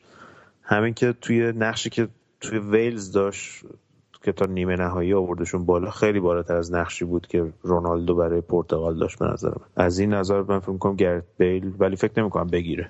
این اولین سالیه که فرانس فوتبال بعد چندین سال ادغام با فیفا داره جدا جایزه آره بهترم شد بابا اصلا. جایزه های فیفا رو همیشه آدیداس و نایک می‌دادن. آره. ولی الان فرانس فوتبال نمی‌دونیم مستقل جایزه میده واقعا یه جایزه میده که همه رو متحد همیشه میده خبرنگاران دیگه اون قبلا اون, اون چیز فیفا و اینا که بود مثلا علیدایی و نمی‌دونم اینا مثلا رأی می‌دادن دیگه. تا قاعدتا نمی‌تونه خوب باشه. نه الان که فرانس من گفتم کجا؟ کاپیتان تیم ملی بوتان هم باید رای می‌داد دیگه. تمام کاپیتان ها و های ملی ها میمونن رای می‌دادن. آره. حتی اون سیستم فیفا هم تغییر کرده. مثل گذشته نیست. اونم از نظر خبرنگارا و اینا استفاده میشه. تا اونو تو سال جدید میدن ولی فرانس فوتبال الان میده من فکر می‌کنم که از لیگ اسپانیا به حال یکی می‌بره. چون شانسایی که هستن کم نیستن. حالا ببینیم چی دارن نگاه می‌کنن. بیل هست از اون طرف خب رونالدو هست مسی هست گریزمان هست سوارز هست. تعداد بازیکنایی که شانس بیشتری رو دارن اکثرا تو لیگ اسپانیا دارن بازی می‌کنن. آره گریزمان هم شانسش بد نیست چون نقشش تو فرانسه واقعا خیلی قابل تحمل بود. من راضی ام گریزمان ببره. آره گریزمان و بیل از اون تریپایی که نسیخ به سوزن کباب دیگه. این سال اخیر دیگه خیلی دیگه لوس شده بود این داستان. و شاید هم سورپرایز این باز همون دو نفر همیشه حق فرانک ریبری خدایی اون سال خوردن سال 2013 من هنوز این تو گلوم مونده. آره ولی اون ریبری اون سال بدبخت واقعا حقش بود ببره. یعنی خیلی دلم سوخت. سوم شد دوم حتی نشد. ای خدا. یکی بیاد جمعمون کنه واقعا دیگه. آقا بریم بریم دیگه نه آقا رضا خواب فکر کنم. وگرنه میومد تا الان. خوابیده رضا. رضا بیداری؟ من هستم. تا پشت صحنه فعالیت دارم. آقا دمت گرم که هست. اسپانیا رو تموم کنیم. فقط این نکته هم بگیم توی لیگ فرانسه. فالکاو ترکونده آخرین بازی هتریک کرد. اینم بگیم آخر زمان داره میشه دیگه فالکام و البته نیس و پاریس سن امشب دو دو مساوی کردن. نیس هنوز صدر جدول موند. توی مهمترین بازی هفته فرانسه بود. بالوتلی هم گفته من به سطح توپ طلا دارم نزدیک میشم. گفته نمون یه دونه از این جاسویچیاشو ریومان چیز این چیه؟ ایجنتش چی بود اسمش؟ رایولا. رایولا براش خریده. باش بازی کنه. خیلی خوب. این هم از برنامه این هفته بود. ممنون از بچه ها ممنون از شما که تا اینجای برنامه گوش دادید. با ما بودین همراه ما بودین. یا یادتون نره که فوتبالکست رو به دوستانتون معرفی کنید. کانال تلگرام ما رو سعی کنید معرفی کنید فوروارد کنید برنامه رو. همونطوری که هفته قبلم کردین.